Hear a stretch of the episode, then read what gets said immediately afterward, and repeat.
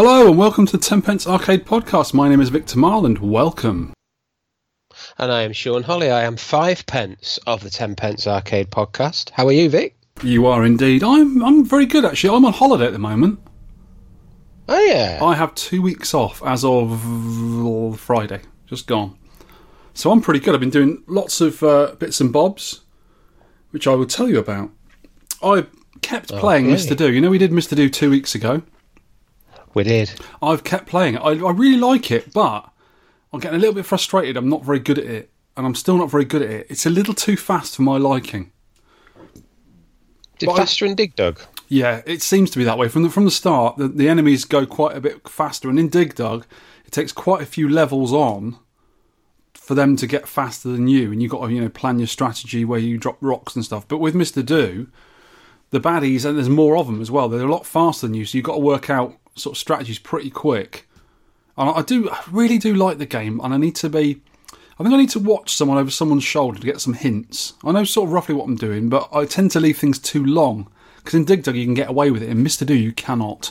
So it's that it's that sort of change of mind frame that I've got to get away from Mister Mister Mister Dig or Do Dig, whatever his name is, Dig Dug. Do Dug. Yeah. So I'm, I do I do like it, but I want to top 100k because my best ever was 99,000. Remember that because I was trying to get 100,000 years and years and years ago, and I could never do. it. I got 99,000 odd, and I want to top 100k. If I can do that, I'll leave it for a bit and I'll, I'll just play it casually. Then I'll keep playing it. I've I'll been just getting leave it full stop. no, no, I do like it. I've been getting quite annoyed with Nemesis, Mm. as many Yeah. others have. Uh, Another thing I'm going to do is on this two weeks off, I promised myself I'm going to get a load of things done, and it's basically me sorting my life out, getting things got rid of, thrown away, sold, given away, just lots of things to get rid of, and I've took a ton of stuff already. What I'm going to do for the podcast, I'm going to document all the arcade stuff I do. So Right. as of Saturday when I was off, the first day off was Saturday. Uh, I took a really knackered Nintendo cocktail tub. You know the metal bottom part of it. I took it to the tip. Yeah. I gave it a Viking burial at the tip. Right. It was absolutely knackered. It was rusty. There was bits missing off of it. It had been been sawn and drilled and bits ripped off. It would have taken a lot of welding and quite specialist welding because it's quite thin material. It's hard to, to weld thinner stuff, and and bits actually fabricating to make it whole again. So it was a waste of time. I've kept the one I'm working on now and another black and white tub that's already been painted, and I'm going to give that or sell that to someone for cheap who wants it to make a black and white one out of, or maybe an LCD cocktail cabinet, who knows? But it's a lot smaller inside the tub to fit a monitor in. So you can't actually fit right. a, a normal Nintendo colour monitor. It's got to be a black and white or a skinny monitor. So that's the first one I got rid of, and it's been in there for about five years doing absolutely nothing. So next day, Sunday, was my birthday. Just recently. Happy 30th. birthday, Vic. Thank you very much. Did you Uh, like your present? I, I love the present I gave you gave me. Yeah. I've, I've used it up already because it was thin air. and I've breathed that air in. I'm glad you sent it to me. It was lovely. Thank you very much. I'm sorry. I'll, I'll send you something in the post or, Nah, you're or all some biscuits. You can you can buy me a sausage roll next time I see you oh, Okay. or something. So the Sunday my birthday, no arcade stuff was done apart from a bit of Nemesis play. I've been playing quite a bit. And I've started to set up a vertical Groovy MAME. Remember, I, I did one a little while ago. Rich Chunks in helped me out with that. But I never actually put it into a cabinet because I had the Pac-Man multi cabin. I've been using that now and again, and I've been starting to put it in the ver- in the vertical in the second pony. And for some reason, the arcade ASD on it, which is a little interface rather like a JPAC but a different company, for some mm-hmm. reason I went to use it and the buttons are set weird on it. So the interface, the one player start, which is usually you know the number one on a keyboard in MAME to, to mm. you know start a game, one player start, is set to five, which is coin on MAME. And also mm. the first player's fire button is also set to coin. And I'm not sure why. And it's not like MAME's been set up wrong.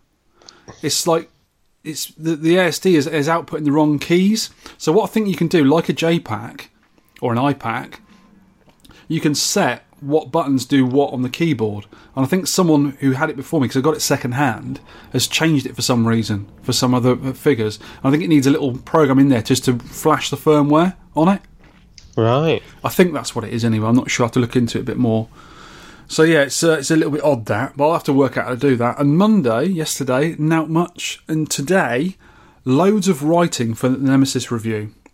And Jeepers, there is a lot to do with this game. There's a lot of legacy on this game and a lot of things to know and, and find out about it. I've been reading loads. It's been really interesting. I've actually enjoyed writing this, those bits. So be prepared for me waffling a lot later on about Nemesis, Stroke, Gradius. Well, well done for using the word jeepers. It's Yeah. a great word. It is, isn't it? It's like Talking of- Talking of Jeeps, I was I was playing a Jeep with six buttons just before we got onto the podcast. That's why I was a bit late. But we'll talk about that when we go on to our retrospective games playing section. You probably guess what it is. I have also been developing a prototype button asteroids controller for use with the Vectrex.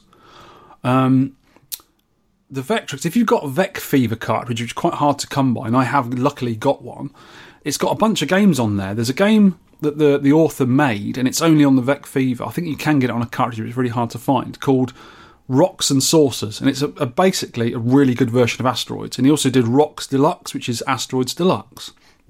And this is the game where you can make a little 3D printed stand and put your Vectrex on its side and play it like it should be on a, on a horizontal screen. Yeah. But also, the developer has got um, Asteroids Arcade ROMs, Asteroids Deluxe, Space Duel, um, Battlezone, uh, Tail Gunner, Tempest, and what was the other one? There's one other. Um, Red Baron, is it? yeah, Red Baron. He's got all those arcade ROMs, arcade vector games, working on the Vectrex through the Vec Fever, and they play perfectly. It's So what- amazing, isn't it? What I've done is because on, on a Vectrex controller you've got like an analog joystick on the left and you've got four buttons. Most people use one and two buttons for left and right, three and four for thrust and fire, and you just tap the joystick with your finger, up I think it is, to use hyperspace or the shield on Asteroids Deluxe. So what I've done is I've developed this little joystick with a very simple circuit I got off the internet, and it's like a little box with five buttons, just like an, an Asteroids arcade control panel. So you use the buttons. So buttons one and two is left and right, three and four is thrust and fire, and five I've actually wired into the circuit the joystick controller. So you use it just like an asteroids control panel. And on the back of the unit is an up and down button, which is up and down on the joystick. So you can control your way through the, the menus in, in the Vec Fever, so you can play the game. You don't have to plug a joystick in, find the game, unplug, plug the asteroids controller in. You just do it all from the, this little unit. So I put that out on um, the Vectrex Fans Unite page on Facebook, and I got 10 pre orders straight away. I said, Would people buy these for this much money? I think it's 45 quid I'm going to charge for them. And everyone went, Yes, yes, yes, Yeah. yes, yes, yes, yes. You know, the Vectrex community, like they love this sort of stuff. So I've fulfilled 10 orders, and I think I've got another 10 ready for the next batch as well. So, what I've got to do before I start assembling, I've bought, I think, 11 boxes, these little plastic boxes, angled boxes. I bought 11 boxes, 50 24mm buttons, uh, 20 little momentary switches, 20 uh, extension cables. You just chop the end off and use the wires to, to go to it. And I've got Arcade Art Shop, Ollie, Muddy Music to make me up some really nice overlays, which one of the Vectrex Unite fans um, sent me to use. And I, I just modified it slightly. It looks really nice. It's sort of like a. It looks somewhat almost like the the cabaret version control panel overlay. You know, the simple black and white one, but with Vectrex Yeah. sort of decals on. it. It's really nice. Did I send you a picture of it? I think I did. Don't think so. I thought you, I sent you and Lewis one on our little chat group. I will do anyway. But Oh, what I'll do is I'll put a picture of these controllers on the web notes because it's right, right nice little controller. It's really cool. So I did, I did one a little while ago with a sort of beige looking box. That's my one now. I got one of the prototypes. You've seen that one before, haven't you? So I'm showing Yeah, that was a revival, weren't it? Uh, it was very similar. That was Chris Parsons one I did for him. But I've got I found a source for black boxes. They look a lot nicer in black Mm. with white Oh. buttons. So I'm going to do those. I'm going to start assembling them soon. But I can't assemble them until I got the overlays done because the overlays need to go over the holes. Then you put the buttons in, and then you solder to the buttons. I can't put the buttons in without putting the overlays on. So I've got to wait for the mm. overlays. But I might start drilling the buttonhole soon because I've got like 50 odd holes to drill in those things and then two holes in the back of every one of them as well. So that's quite a quite a good thing to do. I've also made an aluminium plate uh, drill guide for it as well, so I can just clamp that to it and drill through. But yeah, they look really sweet with the overlays on it. It's really nice. I, I just did a really crappy paper one just to see what it looks like, and everyone really likes it. So that's going to be the next thing. And there's two overlays I'm doing. I'm doing a red, white, and blue one, like the upright asteroids, and the black Yeah. and white one, like the uh, the cabaret version, and also the cocktail versions of it. So that's Oh, one little project I'm going to be get going on. And as soon as I got the overlays from Ollie, hopefully he can get them done for me quick because I want I want to sort of do them in this holiday if I can and get them off to people because you know strike while the iron's hot. Everyone's interested and they want to buy them, and I don't ever take any money until everything's made in the box, ready to go. Then I'll start collecting money off people. So I don't ever do pre-order or anything silly like that because you know you might sort of lose lose interest. You might, you know, not have time to do it. Work gets in the way, and I don't want people to be hanging around. Already paid me money for them, so there's that. I also Yeah. had to fix me Qbert because you know Bosconian went down at revival as well. Yeah. Well, that was a, that was a simple fix. I had to um, replace the switcher in it because the switcher went pop somehow. But the Qbert, when I went to pick it up from Martin's house, we just put it on the back of the truck and pulled it backwards to pull it into my car, and I heard this loud clunk. Was "Oh God, what's that?" I knew straight away what it was. Is the power supply in the bottom of it, which I know for a fact is screwed down. I think the screw must have worked its way out, and that the whole power supply, you know, the big heavy brick, that fell fell over, and it broke the housing that holds one of the fuses in there. It's like a sort of plastic, uh, brittle plastic holder, and it broke that.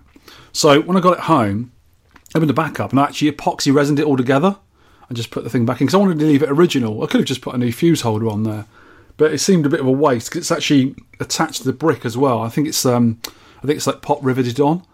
I've acted done screw holes and that, so I wanted to fix it. So I fixed that. Uh, Bosconian's okay now. It's back to normal. Um, it's working fine because I put a new uh, switcher in. I got to buy some new switches just as spares. So that'll be another thing to buy soon. I'm not sure why that went, you know, at um, Revival. I think because there was a lot of power being used at that Revival and a lot of power strips to run all the cabs. I think when I unplugged it, something happened. You know, maybe there was a surge or something, and it, it did something to the switcher. Because when Martin and I was looking into trying to fix it, we would try we turned certain things off. So we unplugged the monitor, unplugged the game board, and just see what happened. And when the switcher was on, that popped a fuse every time on the on the main brick. So we knew that was the problem with it. When we when we pulled that out and just had the monitor on, the monitor was coming on fine. So it was a switcher, and it, was that it didn't do anything to the board, and then luckily the switcher saved it. Maybe maybe there's a, a fuse gone in the switcher. I'd have a look into it. I haven't looked into it yet. So that is what I've hmm. basically been up to. How about you? Been playing more of Borderlands 2. I'm enjoying that. Not so much as the previous two weeks. I'm How many down now. hours have you been into it so far? Can you can you see on your console how many hours you've been into it? I think it's about 36, something like that. on Yoshi's Crafted World, which I'm getting very close to the end. I think I'm on the last world now. I'm over 50 hours. Wow. And and wife said to me, "Have a look through my profile a minute and just see how long I spent on Link Breath of the Wild. Over Yeah. 150 hours." she spent on that. God. She got really she got really far through it, and she got the. I think she did the game. She did the four beasts and defeated Ganon, and then she got quite a way through the add-on levels as well. Because Right. there's some add-on levels you could bought afterwards. We bought them, and I haven't even played those. So hopefully one day I can get back to to Zinc. Uh, to Zinc. I was going to say Zinc then.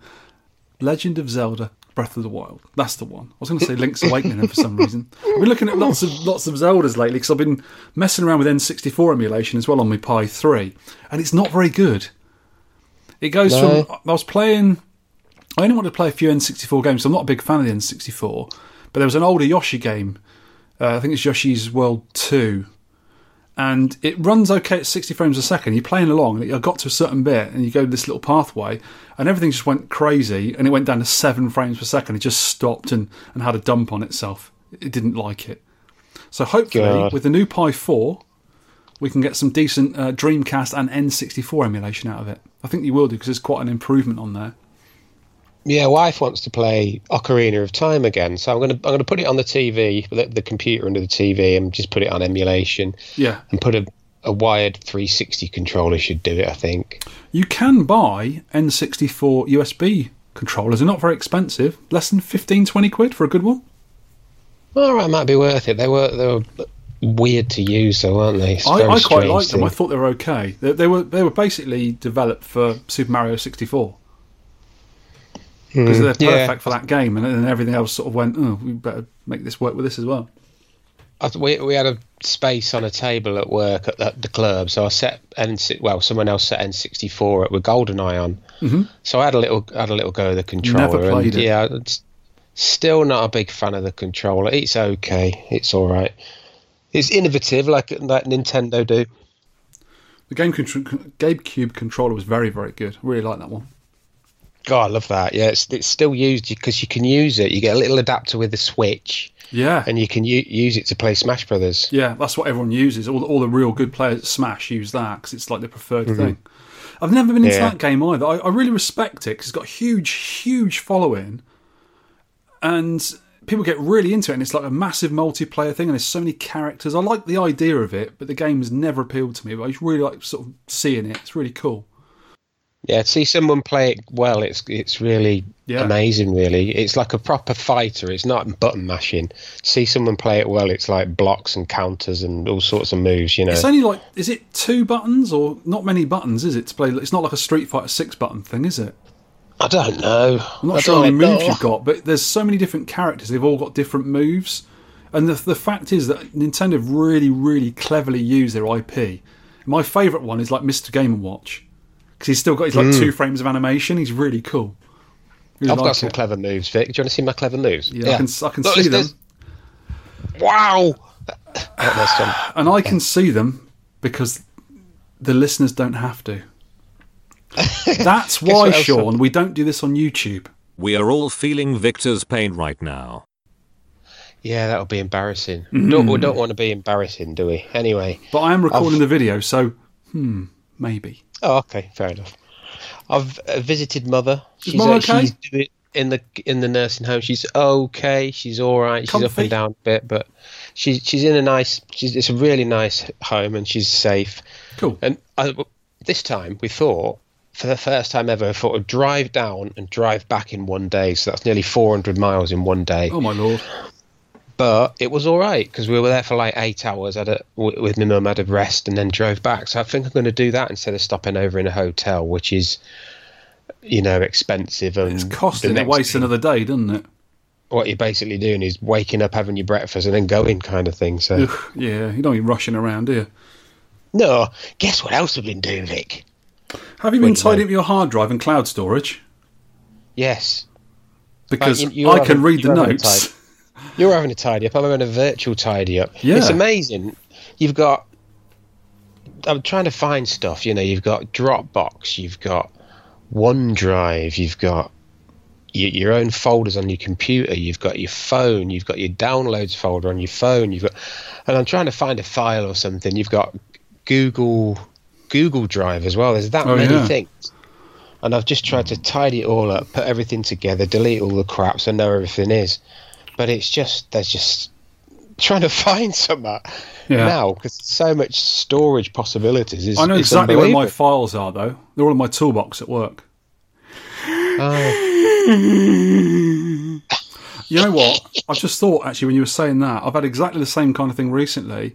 I've I've got lots and lots. I've got at least twenty hard drives lying around from old computers. People, you know, drives have been given from people, different sizes.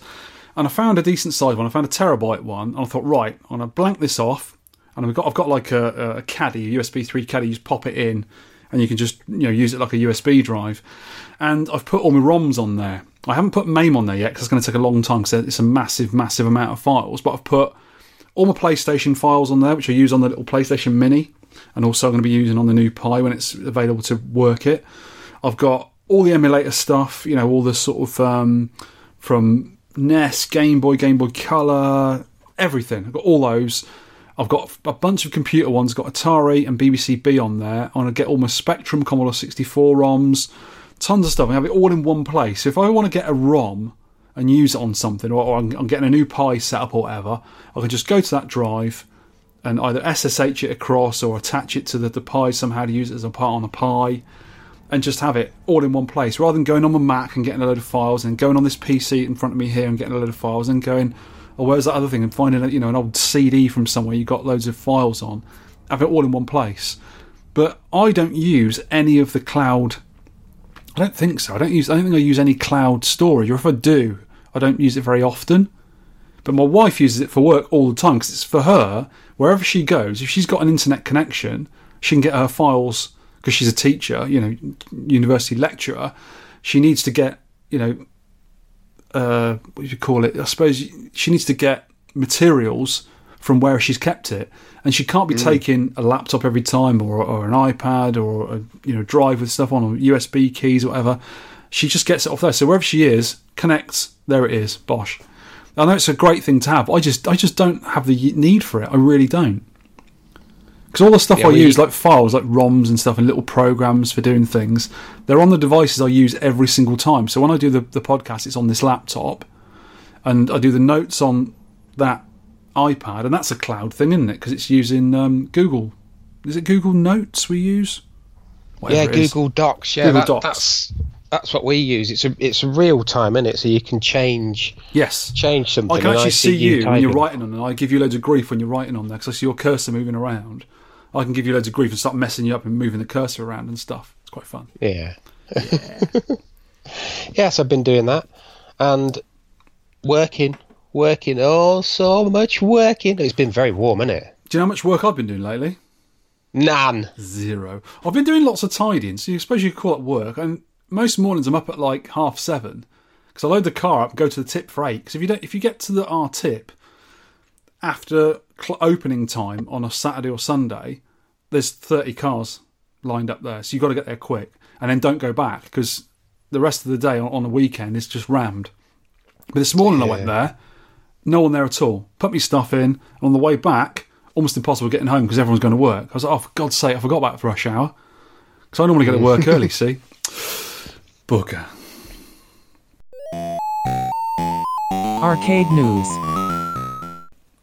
Okay. In arcade news, we have some of your favourite, favourite, favouriteest things. Now, oh, family show, Sean. Family show. It. Arcade USA, Willie Culver has been reporting, and he loves these things. I, I think they're quite good, but they're not for me really. Um, he's got these uh, Super Impulse is the name of the people who make them. These little tiny arcades. I've got I've got two of them. I've got a Pac-Man and a Dig Dug one, and I modded my Pac-Man one to play all four games because you get four games on on the the the chip inside, but they just choose the one you get the body for. But what I did is I put a little switch on it, so when you turn it on with the joystick in a certain position, it plays either Pac Man, Ms. Pac Man, Galaxian, or Galaga. And I think the Dig Dug one, I think I modded that to play Frogger. I can't remember which one's in there. But they've released some new ones and have just released uh, Rally X. And I went on their website and they've done a Qbert, Tetris, and pole position as well. And pole position's actually got a little steering wheel. Do you Come know on. what these are, Vic? It's got Do to you know get what extra, they are. it's got to get extra extra points for a little steering wheel, hasn't it? Well, I think they are ready for the beeping. It. No, I think they're quite nice little things, but they're um they're little they're little silly trinkets, aren't they? They're, there's collectibles. Trinkets, they're yeah. collectibles. It's like I Smash collect them all, those um, kids. Arcade classics from Walmart, the colour ones. They just sit in my arcade. I take the batteries out so they don't leak, and I line them up on, on my shelves, and they look lovely in there. But you can actually play them. I, I, when I get them, I always leave the batteries in, get them out of the box, and actually play it for a little while before I take the batteries out and use them as ornaments. But they can be used still. I can pull them out and use them. In fact, if I ever have um, any more little arcade parties here, and I'm thinking about having one soon, you know, because I was thinking Yeah. the other day when I was doing all my tidying in the shed in the sheds, I uncovered my wall mount arcade machines. And what I was thinking, if I have people round, people can go in the garage, obviously leave the doors open, and they can come in. I can put the wall mounts on the table in the front room, so people can play them on the table. And then maybe get the That'd little arcade nice. machines as well around, and you know, get a Pi set up with sort of CRTs and stuff, so people can play consoles. I'm seriously thinking about doing that again because I haven't had people around for a while. But I need to get a few little. There's a few machines need a little bit of work, and they'll be functional, so I can get on and do that. But I think that'd be worthwhile doing. Yeah, it'd be good that. Yeah, you're obviously cordially invited. I have to work Oh, out a date. It'll be a few months, I expect, to get everything sorted out and everything's ready. But yeah, I'm definitely going to do it, and I'll have the usual suspects round. I expect. Yeah, that'd be nice. That. But these little things, I also went. I went on the website, and they seem to specialise in little tiny things. And they had Yeah. little tiny. Um, I can't remember which ones they are now. They're little tiny games and toys from our era. Yeah, I can't remember which one they are now, but they had like you know little, little sort of um, oh, what games were they? I have to look on. I'll put I'll put a link on the website for everyone to look at. But little things of what we're used to as kids. I was like, wow, I haven't seen them for years. And they're the little tiny versions of them. So Do you know what the best uh, best accessories for these is, Vic? Do you know what it is? is it the bin, It's a big hammer. the big hammer? Smash. Better news though. Better news than that, and this is this is especially for the arcade emulation people. Uh, Raspberry Pi Four is out, and yes. a lot of them are sold out already. You see this, Sean, in this little red box here. Yes. That is a Raspberry Pi 4 with four four gigabytes. Count the gigabytes of memory. That's cool. Then fifty-four quid, isn't it? You can get the Raspberry Pi 4 with one gig, which is standard, and it's quite a, a jump up from the normal Raspberry Pi 3 for the same price as a Raspberry Pi 3, 35 quid. Yeah. And then the next one up's 40 odd quid, 2 gig of RAM, and that one is 54 pounds, and that was 4 gig of RAM. But beware, if you're buying one, you've got to buy yourself a new power supply because it's USB C power supply now rather than a micro USB. yeah. And it also uses micro, not mini, micro HDMI output for video. But on my Yeah, one, I'm two using of them, isn't it? yeah, it's got two of them. So you can actually have you can actually have three displays going because you've got the two micro HDMI's, and also if you get the right cable, which I got two weeks ago for my Raspberry Pi three, you can output via the the audio out because that was also video as well, and you can output Composite, to a CRT composite. Yeah, so That's clever. our friend Lewis actually suggested with that you could play three screen Darius if you made if you get get a little setup made up. If you had a mirror, Yeah. Wow. yeah, you could. You could do that. That'd be really cool. wouldn't it? So if you if you were of the persuasion of liking Darius or Ninja Warriors or I think there's a few other three screen games, and you had a cabinet, and those PCBs are very very expensive because it's quite a it's quite a niche thing to have, and you can actually put that in there and work it perfectly. And this Raspberry Pi It's something 4, about the pixel clocks, isn't it? There's there's Yeah. an unbound pixel clock. we are a bit stupid. So we don't exactly know what that means. But our friends Rich Gregory and Lewis Gamer and also Dave Flinster are the kind of people who can work magic with these things and they know exactly what it is. Magic. But, but basically means that emulated arcade games can output with the exact is it pixel ratio as the arcade machines? So there is no lag at all. No lag Yeah, because be they're, great? they're, they're not they're not scaling or moving around the pixels or doing anything odd which takes up processor time so they can output perfectly so i'm really looking forward to when you know some of these images come out for this thing they haven't i haven't even used mine yet because there's nothing i want i want retropie to be working on it because i want to play n64 and dreamcast emulation on it and the pi 3 isn't quite up to that yet so i think Mm. the 4 would be able to eat it it really will There's a lot of these little mini computers that are a bit more expensive that can can do a lot more, but they're, they're not as well supported in the software realm, are they? Yeah, there's, there's ones. I don't think they're Arduino, but they're mini computers. I'm not sure what processor they are. But do they? Do a lot of them run Linux? Yeah, some of them run Windows 10, you know, now. There's there's a banana. Is it a Banana Pi? And there's an Orange Pi. And there's basically Yeah. rip-off names of the Raspberry Pi, but they they are more expensive. But they're they're a lot lot beefier. Mm, And apparently, the Pi 4 runs quite hot. I had to buy a little heatsink for it. Even the Pi 3, I put three heat sinks on that, and that runs quite hot as well. Mind your fingers, I kids. just got a, just got a little fan on mine. Have you got a fan what on your one?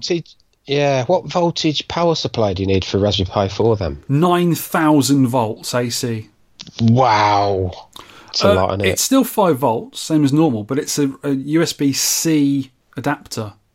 And it, I think the, the adapter I got is um, 3 amps. Three amps, right? Yeah. Because a Raspberry Pi 2 and 3, I think, need, requires about 2 amps for a good supply. Otherwise, you get the little lightning symbol in the corner saying it's not got enough um, voltage. But yeah, but the Raspberry Pi 4 has got USB C, and I think USB C can enable more ampage. Yeah, Raspberry Pi 1, you can run off a lump of coal. Yeah, can't you can sort of lick a lemon and just stuck it to the side of it and it'd be fine. Yeah. Citric acid, that's what's in batteries, isn't it? Isn't it? Probably. Lemons? Yeah, probably.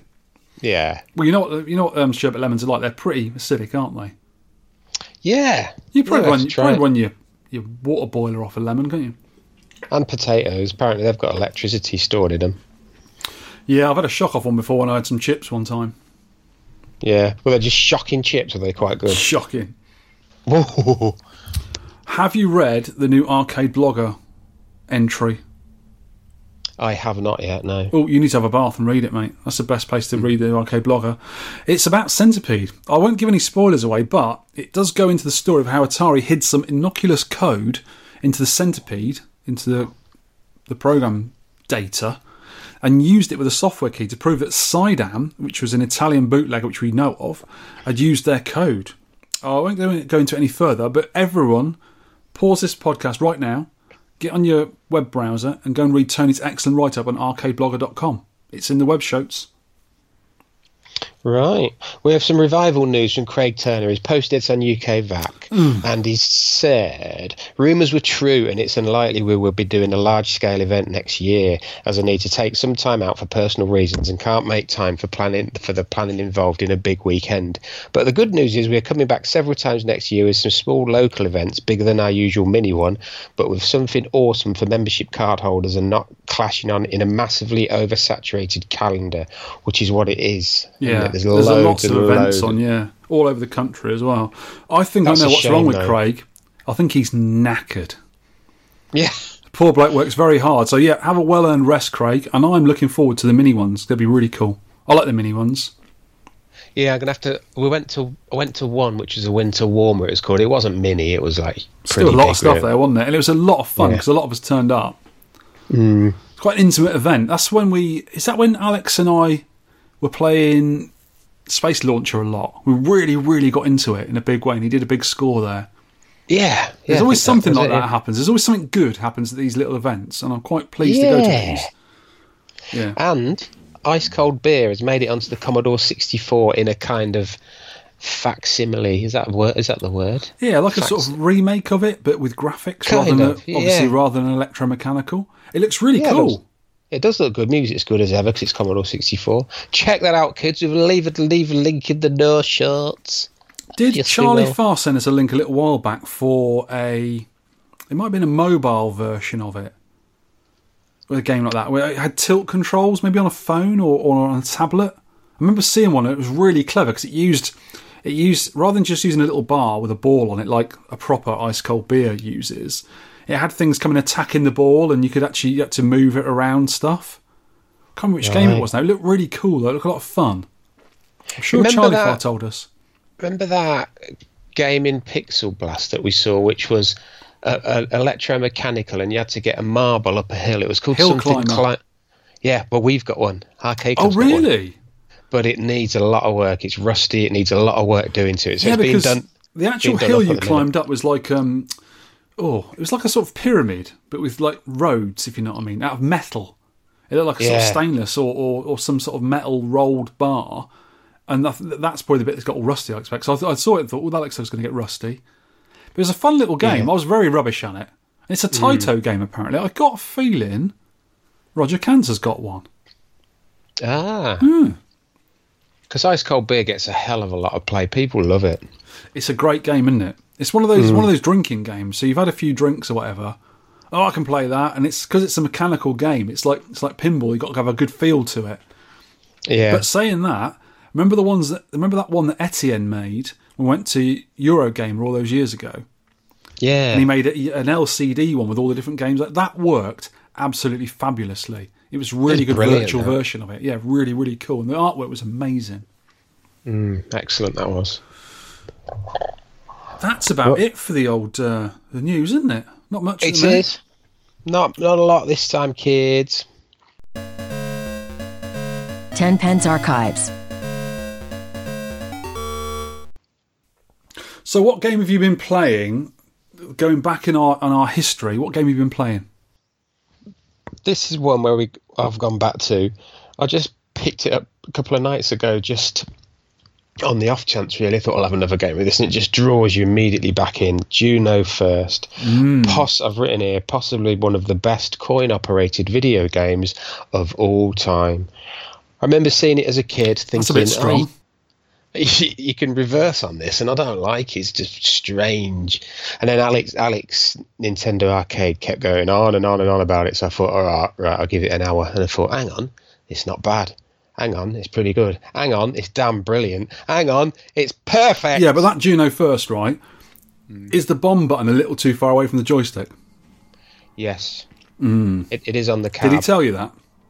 on both of my, on my little bar top. It's perfect to play because you can just hover your finger over the hyperspace button. Hover, hover, hover, hover, hover, hover, hover, hover, hover, hover, hover, hover, and I can, hover. I, I can get my highest score on that. That's on the 60 and one in a, in a LCD bar top. That's where I got me 2 million on that. That's 'cause it's got a lot of lag and you were cheating. There is a, yeah, there's noticeable lag. I, prob- I played it Oh, on really? my I played it on my OK Baby and I got up to level 13. I haven't played it for ages, so I think I, I could start looping it again with a bit of practice. Wow.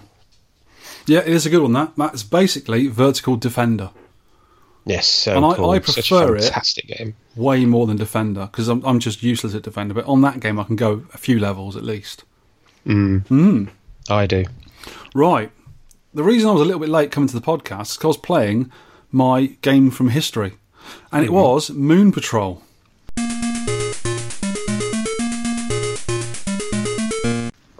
Good choice, sir. Well, I know you really like Moon Patrol, and I want to like it. I used to like it. I played it in in the arcades as a kid. I played it on my Atari 800 XL. I used to really like it. Uh, I like loads of stuff about it. I like the parallax scrolling, I like the music, I like your, your buggy. I just can't play it. I can't get into it. It's such a formulaic game. You've got to know where everything is, and it's quite. I suppose it's quite a memory game. Remember where things come in. You know, you got certain levels to do, and you're jumping over the, the mines and all that. And then the, when I played, I had one, I had two goes of it. First go wasn't very good, and second go, I got thirty five thousand points, and I got to the yellow robots. And normally I don't even get that far. Is that to letter T? Not sure, possibly. Yeah, Yeah, so I got there's- to the robots. I didn't loop it. I can loop it uh, when I play it for a while and practice, um, but I didn't this time. And I want to like it, but I just can't because I'm not very good at it, and it's too much of a memory game for me. But I do. I do. Yeah, I, I like the sort of. You know, when I see the cab, it makes me smile. I like the look of the cab. cab, I like the look you? of the game. It's just it's just one. I, it's like when I walk past Ms. Pac-Man. I like the look of the game. Unless it's speed up version, I always won't play it. But I like the look of it. It's like I like seeing Galaga, but I don't really play it. And that's one of those games for me. It's sort of a game I know of, and it's iconic, and it doesn't annoy me, but I just don't want to play it. Yeah, it's got a bit of a random element to it. You have you have the ground installations that are always the same, and the craters and the rocks and that. But the spaceships, they they can be kind of random, and there's certain bits Oh, they're swines. that I just can't get out of and get killed. But I know the expert players can. I think you can kind of not group them, but you can learn how to deal with them a lot better than I do. And there's one thing in the game that's a killer for me: inertia. When you speed up and slow Oh. down, there is a noticeable lag when you do it. I know they're supposed to be because you're in a you're in a big buggy for goodness sake, but I do not like that. I hate it. it bugs me. So yeah, I, I I still haven't raised my profile of Moon Patrol, but I respect it. Well, well done. I, I still love it. It's uh, beautiful, and it's a good podcast image because me and you are in the Moon Patrol buggy. That's very good, isn't it? Sticking our silly heads out of the side of it. Saying that, in 1942, we're both in the plane as well, which is quite cool. Yeah, I I can't. Uh, We need to do a compilation of these, or maybe a, a 10 pence arcade calendar with all your pictures on. yeah, I, That'd be quite cool. You did more than 12, so we about to do a calendar, wouldn't we? Yeah, I suppose so. I did some right. I put loads of like, time into it, which I don't have now. One day when we do an event, we'll have to do a live podcast. We, we've always threatened it, haven't we? Yeah, And what we'll have to do is have people up with us and have a little stall and have things like CDs, T-shirts, bum bags, pants, Yeah, you know, biscuits. CDs, biscuits with our faces on, and get a calendar with all your pictures on. That'd be really cool. Hmm. We'll be millionaires. yeah, mate. Free pound, Yeah, we might make like seventeen quid on the stand. possibly. Recent pickups. Have you bought anything lately? Well, Well, I have bought. that, that says to me immediately, no. I've got some Roasted salted cashew nuts there, Oh, for kids. God's sake, they've got a monkey on the front. It looks just like you. Uh, that is me. Have you And bought any arcade stuff? Come on, Yes, even, yes. remotely. I've bought some Vocation Brewery Life and Death IPA. Check them out. You will be dead drink- if you keep drinking those. I'm just drinking one out slowly. Mm, mm. And And I got some Lost Lager, some Brewdog Lost Lager. what have you done with it? It's in the fridge cooling down. I sound like an alcoholic, don't I? you I? sure you haven't lost it? I'm going to have to stop talking about beer and lager, aren't I? Get back Yeah. to biscuits. Yeah, an arcade stuff. Go and buy some arcade stuff. You are like a reverse Brent from the Broken Token podcast. Because he's always spending his money. You spent none, you skinflint. I'm trying to think if I bought anything at all. No. I don't think I have. I think you should buy another house, right? And have a big Yeah. room and fill it full of arcade machines. Yay. Oh, I'll tell you what I did buy. What'd you buy? Footwife. Footwife. She fancies that Aquaman guy, you know, Jason Momoa. Bloke with a beard? Is that him? Yeah, she fancies him because he's got muscles and hair. oh, and it's like, the beard. It's definitely the beard, isn't it? It and like me. So I bought her Aquaman and we watched it, which is, a, it's an okay throw throwaway kind of two hours action fest. It's all right. Is he It's like okay. a fish? He he doesn't turn into a fish, but other people are fishes in it. I saw a really odd film last night, and you should watch it. It's absolutely brilliant. It's called In mm-hmm. Fabric.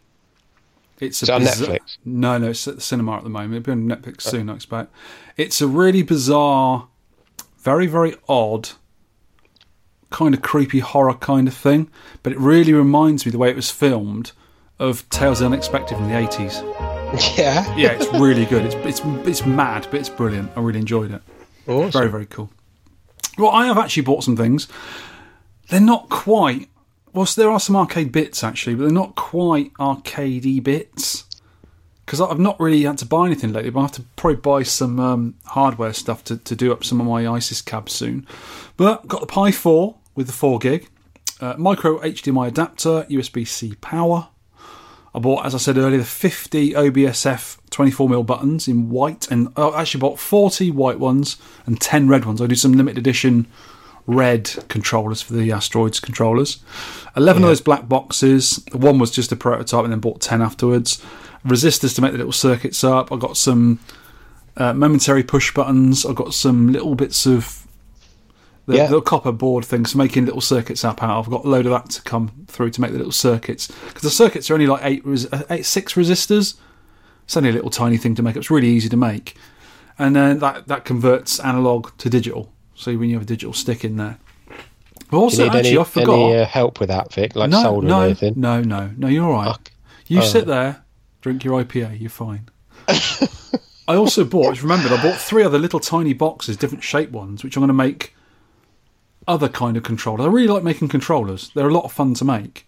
And They're quite easy for me to make as well. But what I might do is might make some spinner controllers for Astro uh, for for the Vectrex because there's a because you can get Tempest on there now, and there are a few spinner games. I think Pole Position uses analog, but there's not there's not many official games. I think there's only two official games on the Vectrex that used analog controls, even though you know it was an analog controller.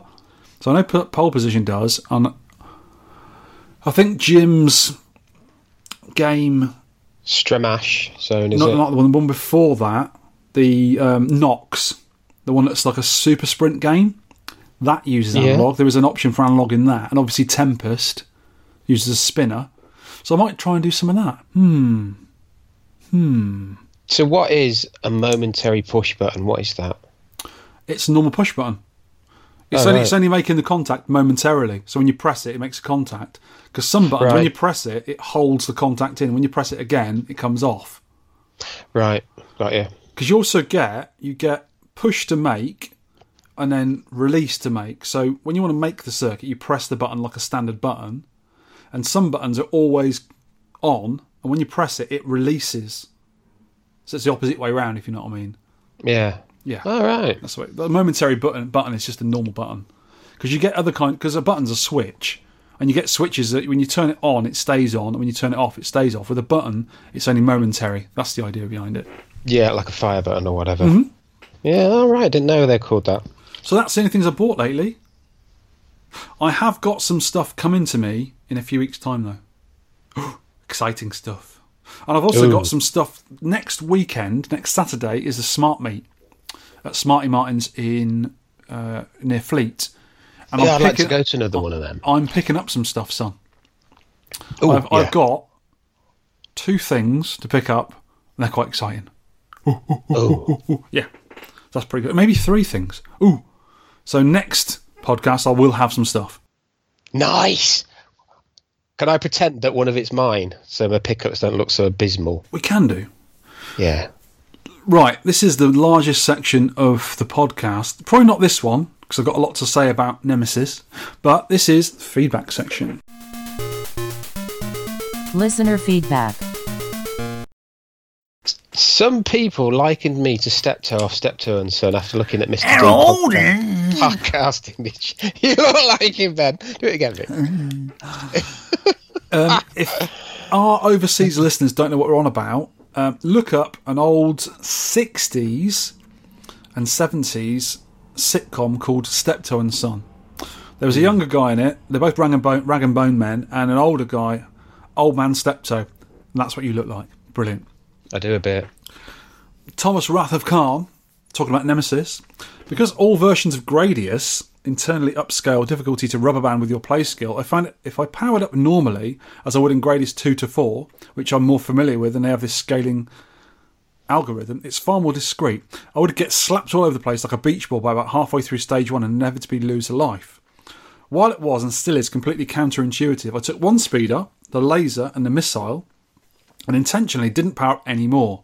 Instead of crashing and burning on stage one, unless I somehow managed to navigate through all the bullets in between my cowardly shrieking, I got through to the end of stage two without too much hassle doing this. Then the second time I got into stage three and got the score I've just posted. So well done. There's quite a few comments on Nemesis, and I've put them in the game review, so I've missed that one. But yeah, there's a few comments on Nemesis, so we'll Mm-hmm. Yeah. read them out later. Uh, Steve Eric- Erickson for Retro Asylum, he's put, "Nice to see you, fine gents at Revival. Nice to see you too, Steve, and all the other you, sir. And all the other Retro Asylum dudes." Jeremy Riley. Jeremy Riley. Is that how we say it? I think so. Thanks so much for making Mr. Do. I had a great time and got really hooked. When games like this and Rock and Rope can still ensnare first time players like me and entertain with depth and replay, it's a true classic. Yeah, Rock and Rope was good. Yeah, I liked it. Hmm. Another comment from Jeremy Riley. Hi, Sean and Vic. Thanks for the continued podcast goodness. Oh, this is another one from Nemesis. I've missed putting in the bottom bit. Nemesis is a really solid shooter and one I hadn't spent much time with. It's nice to discover the fairly obvious inspiration for the C64 classic Armalyte. I loved Armalyte. It was so cool. I think it was on remember two. that one. I think it was on two cassettes because I didn't have a disc drive. Just look at the bosses, he said, as well as many other horizontal shooters.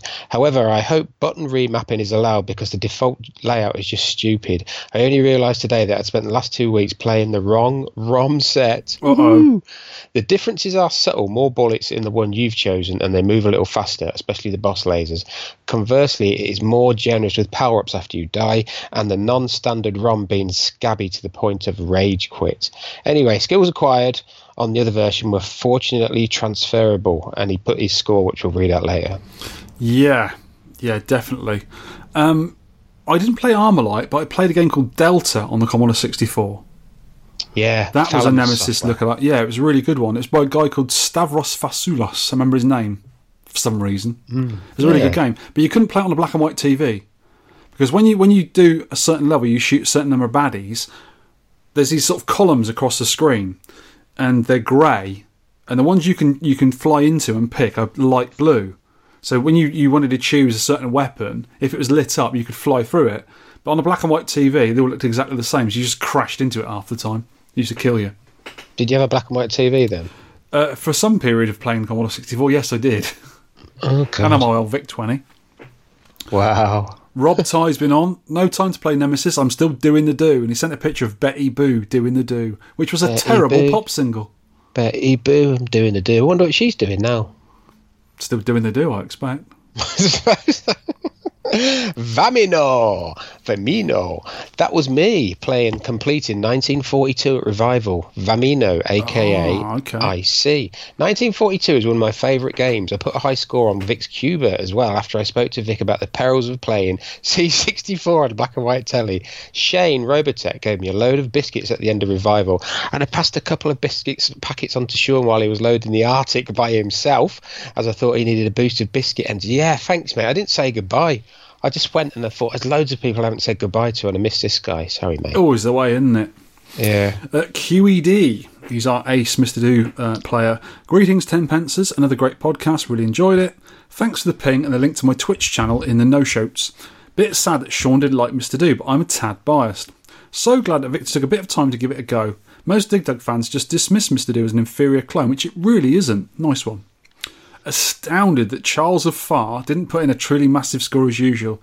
Still was impressed with a minus 50. How the hell did he do that? I think it was either Photoshop or witchcraft, because Charlie Far is a warlock. We all know this. Uh, first credit, Mr. Kewedee got 1,017,950. And he said he's getting huge averages of 18, 19,000 above the target pace of 15,000 per scene. When I play, I get from 8 to 12,000. And I don't rarely get past like level 4 or 5 anyway. So I've got a lot to go to get anywhere near that. That's good going. And his Twitch video again, which I'll put in because it's the million point one on the no shows. Uh, been quite a while since my last big game. Game on. Mm. Excellent player. One from One Punch Robbie. Great podcast again, sir. It's nice to have a mention. in the feedback again. Mr. Do was the first score I submitted, and I beat Charlie Far. Not too shabby at all. Yes, I know he got less than zero, but I'm having it.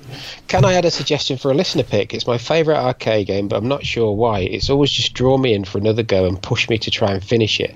Nearly there, but I haven't finished it yet. It's Chelnov Atomic Runner. Sorry, Vic. Sean suggested to Rob to bribe me with chocolate hobnobs. It was reminding me of an episode of Bottom. Yeah, there's a, there's a picture of of um, Eddie and Richie are trying to warm up hobnobs, soggy hobnobs over a fire, aren't they, or something? They're trying to entice out Wombles, I think, from Wimbledon Common. Something like that. I'm gonna have to watch them again. They were so bonkers. They are bizarre, bizarre aren't they? And he's put anyway. It's a great game, and I'd love to see what the others thought of it. This is Mister Do. I have the Mega Drive version too, which looks a little different but plays the same. No actual PCB yet, though. Great choice in Nemesis, though. Hmm, not sure about that. Hmm. I am Jimmy. Great to catch up with you guys at Revival this year. How great was that event? Loved the Gaming Legends panel. Well done, hosts and guests. I know that Charlie Far was a little nervous beforehand, but he had no problem holding down his own against the veteran panelists John and Tony. And how comforting, comforting to hear that even the demigods of gaming have the occasional off days. I managed to spend a few moments watching John's grouping technique and after the panel ended with incredible skills.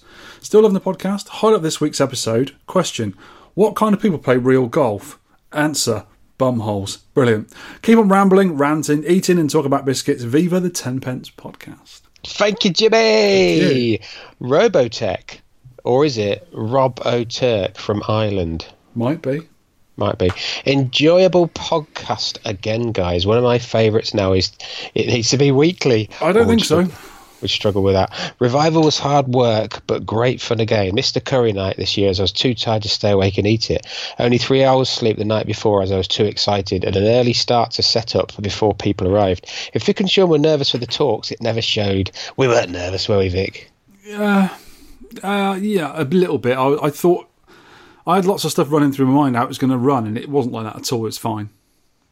Do you know you got a nice compliment from wife? She she said because we listened to it in the car going somewhere, and she said you did really well to lead lead the panelists and lead the questions. And Didn't I take just much, though, did it? Because those guys know what they're talking about. and I just interjected stupid comments, which is not like me. Sean, Anyway, yeah. just stick to what you're good at, mate. Thanks, mate. Rescue was great and a game I had not seen before. And Mister Do, to quote a Vic from a previous podcast, no. Actually, a resounding yes. Uh, this is a new contributor, El Meepo. Hi, been listening to the show for a while and finally decided to put a score in. What's your score, El Meepo? I'll, I'll look for that. I don't. Ooh. Maybe I was given that on a on a email. I'll have to look. I Uh, what score is. Not sure. I'll look. I'll look for that one. Hang on, he says he's on Arcade Sidekick. Oh, that's what it is then. It's on Arcade Sidekick. Oh, thank I you for that. be- We'll, we'll look it up and put it in this in the sh- notes. Let's have a look. Let's have a look. 119. I'm on. I'm on it. 119 400. Good score. Um, Gary James Harris, which is Bobby Idod's better half, or worse half, depending on how you're looking at it. Uh, talking to me, I heard you mention you had problems regarding MAME ROMs, as in this week's pick of Mr. Do. I had the problem with the ROMs wouldn't work, and the only one that did was Mr. Low ROM, but the sound was all over the shop. I specifically use MAME UI64 and I've done since the dawn of man to speak, and it's easy to use. The front end is nothing spectacular, but does the job. Thing is, I tried the next game Nemesis and I get the same problems again. Works, but sound all over the place.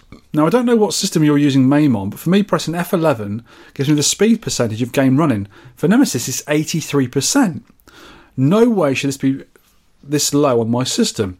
From what I can gather, it's knocking off in MAME settings the VSync triple buffering. Now, it doesn't always work because by default, I think most graphics cards have VSync on their settings. Maybe worth bearing in mind when using MAME.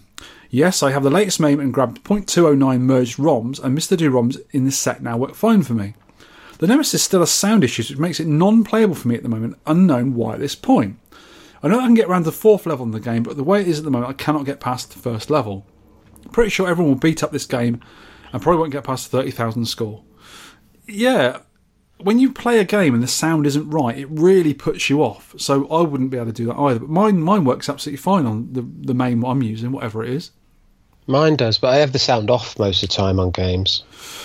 You know, on the 19 and one, Nemesis mm. is on that. But is that the versus Nintendo version? Or is it the proper version? I don't know. I can't remember. I know it's on there. Didn't even think to play it on there.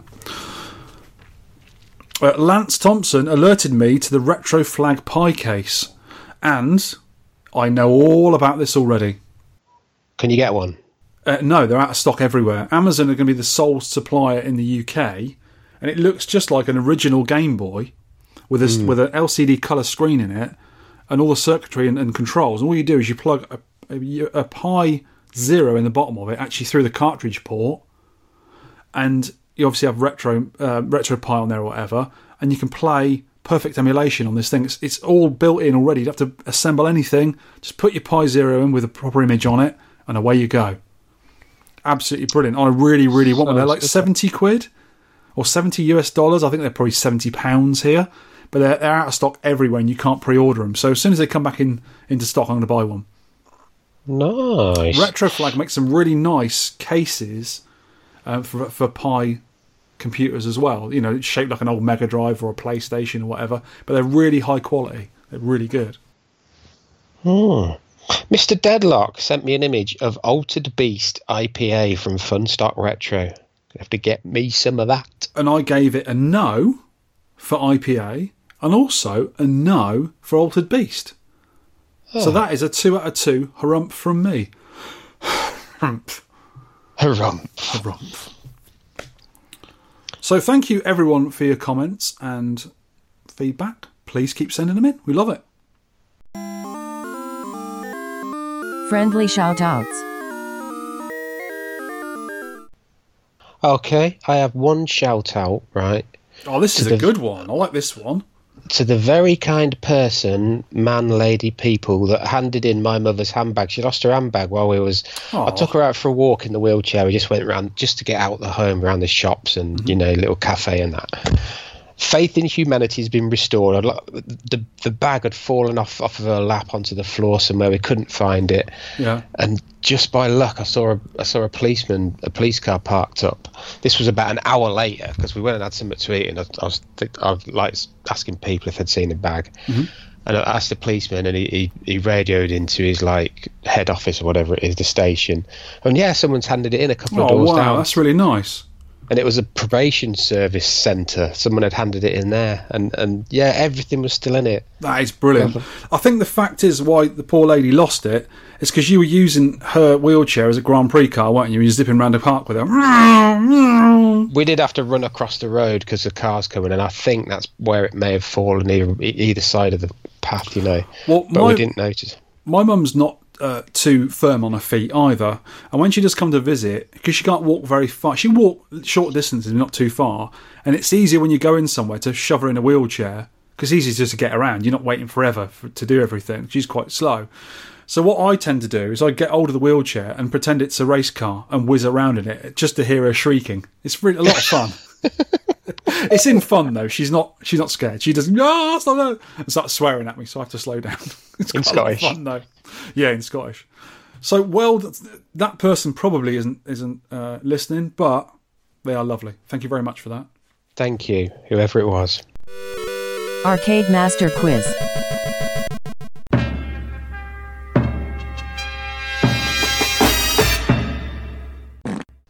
Oh, it's quiz time, and it's my turn to be quizzed. Now, last time you got loads of questions right, even the ones I made up. So Yeah. I want some easy ones this time, young man. You are going to get, if you don't get 10 out of 10, honestly, Uh oh. I'm going to slap you around the face with a wet haddock. Oh God. All right. Well, the last time I was assaulted by a fish, it wasn't pretty. Here we go. You're going to get these, honestly. Right. First question. Jerry Buckner and Gary Garcia had a fever in 1981. What kind of fever did they have? It was definitely Galaxian fever. No, it's Pac-Man fever. Yes! Okay. What year followed the heady golden years of 1984 and 1985? 1986. Yes! Well done, Vic. That was a pretty easy one. It's good, isn't it? Nintendo released a series of handheld games before the Game Boy called a Game and What? Clock, Game and Clock, Yes! Game and Watch. Yes. See, I tell you, you got you got to get ten. This is a good one. Poor old Bert is in a long line of people waiting for. Uh, what am I writing this crap for? Poor old Bert is in a long line of people waiting for the biscuit shop to bo- open. So Bert is in a what? Line. What's- Linebert. It's that game from Gottlieb. Linebert. Oh, you got that wrong. Qbert. Q, Q, Bert. Right, 1993. SNK were in a right rage. They were in a fury, even. SNK. What type of fury did SNK finally end up in? It was a Fatal Fury. It was a fatal fury. Probably Fatal s- Fury 18 or something. They were so angry, so angry, God, kicking ass. 19, 1990. Uh, no, I've just read that one. Jesus, man. Uh, in 1985, Atari were raiding the Lost Ark with this game. What was it? Indiana Jones Yes, and and his lost things in the ark of the thing with the whip and stuff and little kids in cages and that man with a heart and eating monkey brains. Is that what it's called? That'd be a massive marquee, wouldn't it? It would be a big one, yeah. Right, is is a really, tri- really, really tricky one. Name the 1983 sequel to 1982's Smash, Atari Smash, Pole Position. Pole position. The Revenge. No, Three, four, nine, twelve, two. two. Pole position two. Yes. Okay. What planet were Irem patrolling in 1982? What were they None, patrolling? it's not a planet. What? Uh oh. You better go and rewrite that question, son. What satellite were Irem patrolling in 1982? It's a moon. That's no moon. Eight out of ten. You're going to do it. In what year was Robotron set? 2049. 2084. Yes. What's 2049? Is that San Francisco Rush 2049? Yeah, you nearly got that mm. wrong then. That's probably. Right, this is it. This is the only one that might be a bit tricky. Go on.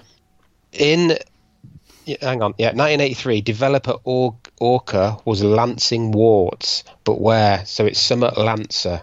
They were Lancing Sky. Warts. In the sky. Sky Lancer, you've done it, Vic. And for a bonus question, bonus question: Which girl has the chunkiest thighs in all of Street Fighter Land? Definitely Chun Li. Yes, you got. You could crack walnuts in her thighs. You got 11 out of 10. Wow, I'm so cool. Next week, I want harder ones. They were ridiculous. Or I'm going to get points from the stupidest answers. Okay. That was good though, weren't it? We needed a 10 out of 10. Yeah. I am definitely a 10 out of 10 kind of person, me.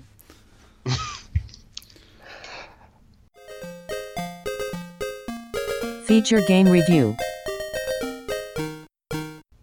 Let's start this off with a proper introduction.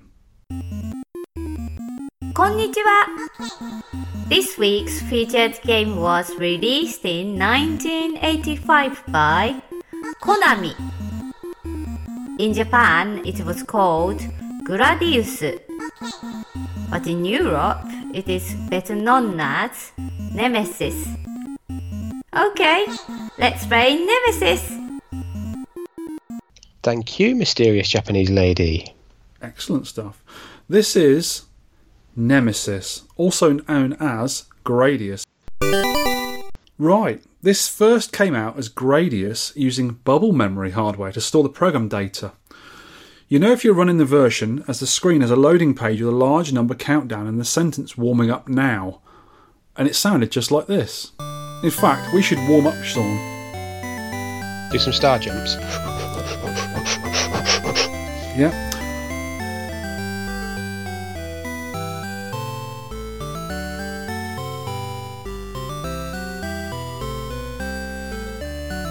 Now, this warm up, the bubble memory needed to operate at 30 to 40 degrees centigrade to run properly. This takes around a minute and a half to warm itself up. I don't know how it warmed itself up. It must have had some sort of heating elements in it or something. God knows. It's a bit dodgy, isn't it? But this was a magnetic media that was supposed to take over from floppy disks as it had no moving parts in it. But due to its unstable nature around magnetic fields, it just didn't work very well in normal environments and especially in an arcade setting. So these boards were very, very unreliable. And then a year or two later, because the game was so popular, they brought it out on a normal PCB with normal EPROMs on it. So Gradius also came out on a later standard ROM based hardware with the release of Nemesis for European and North American territories. For some reason, they changed the North American's game's difficulty and had a fancier title page with an artistic styled image from the game rather than the greatest logo writing. And we are playing the North American version, just Nemesis. All versions of the game run with a 68K CPU, with a Z80 for sound processing, with two AY38910s, which are our favourite sound We do like them. they're so good. The sound in this is particularly good, and two of them is really good. So, to play this game, you this is a spiritual continuation of Scramble, an earlier, greatly loved space shooting scrolling game from Konami. The series was from genius creator Hiroyasu Machiguchi. But this time, a horizontal orientation was taken. Scramble is, of course, a vertical orientated game, but it horizontally scrolls, which makes no sense. So, to rotate the screen 90 degrees for the Gradius series makes a lot of hmm. sense. Yeah. You control the now famous and rather nicely named Vic Viper spaceship. With The an Vic Viper. the Vert Vic Viper, with an eight way joystick and three buttons fire, bomb, and weapon select. For some weird reason, one of our listeners told us in the feedback earlier, I know about this, Konami decided to arrange these buttons in a really weird way, with your buttons laid out from left to right as select, fire, and bomb. I always, always, always change this on any MAME system I set up when I first set it up. It's the first games I go to and change the button mapping rounds. So I have fire, bomb, and then select. Because the first two mm. fingers are what I use for bomb and fire all the mm. time, and then the third one you don't use that often. This is the same for Iron Horse and Gradius 2. Iron Horse has got it's got the the punch whip, shoot whatever on one button, and then you've got the throw your bu- your bomb and also the duck button. And it uses it a really weird way around. It just, just isn't intuitive to your fingers, so I always change that as well. Now, your craft starts out as treacle slow. It just plobs along. But if you shoot some series of enemies or the red orange coloured enemies, they drop a fiery red upgrade pod. If you collect one power up and hit the select button, you'll get a speed up for your ship, which is essential. Hmm. When you choose a weapon, your power up collection is restarted at zero. And if you have maxed out one of the particular weapon, it will be blanked out. But you still have to collect the weapon to bypass it to get the next upgrade. Collecting two power ups will get you a bomb weapon, which is deployed by your second fire button. This bomb travels down at 45 degrees and when it hits some terrain will travel along it until it explodes on a baddie. A third power up cancels out the bomb and replaces it with a double shot. Your normal front firing weapon and a shot that goes up at 45 degrees, and this is really handy for hitting those suckers that stick to the top of the terrain. Another power up will gain you a powerful laser that cuts through enemies at a very satisfying rate. It doesn't cancel out the bomb. You still have. You can still have the bombs. What with the double? Yeah, because that's what I doesn't. was doing. No, That's it what I was doesn't. doing. You don't have. Hmm. the- Don't go, it doesn't go up and down. I think it does when you get the multiples, but not on its own. Right, that's what I was doing. That's Ah, what I was doing. what it is, I was getting it the cancels it multiples, out. yeah. So another power up on from the laser option is the option or the multiple, as I always remember it being called. It's a fire red blob that flows behind your ship and can be placed anywhere around your ship when you are static, so you can move it around. It sort of snakes around after you. This mimics the exact firepower of your ship. The last upgrade is a shield which flies towards you and sticks to the front of your ship. But beware though, it gets smaller when it takes a hit and eventually disappears altogether. You can also be hit anywhere on the rest of your ship, so don't think it makes you invincible. Not on this game. On the later games it does, but this one it isn't. It's only the front of it you, that you can hit things with. Yeah. Every 15th power up orb on the screen will be a blue one. Pass over this to annihilate everything on screen smart bomb styly. Very handy in busy situations. Now, there are seven levels. The first level is a mountainous terrain based level with enemies on the top of the screen firing inwards and also on the bottom firing inwards. You can also get all sorts of flying foes as well as static gun emplacements, spaceship generators, and bouncing mine shooters. The game proceeds with a large mid screened rock with laser emplacements on it firing at you, and onto a mid section where the screen stops scrolling. And two active volcanoes spew up rocks all over the shop to come some very jaunty music, which sounds just like this.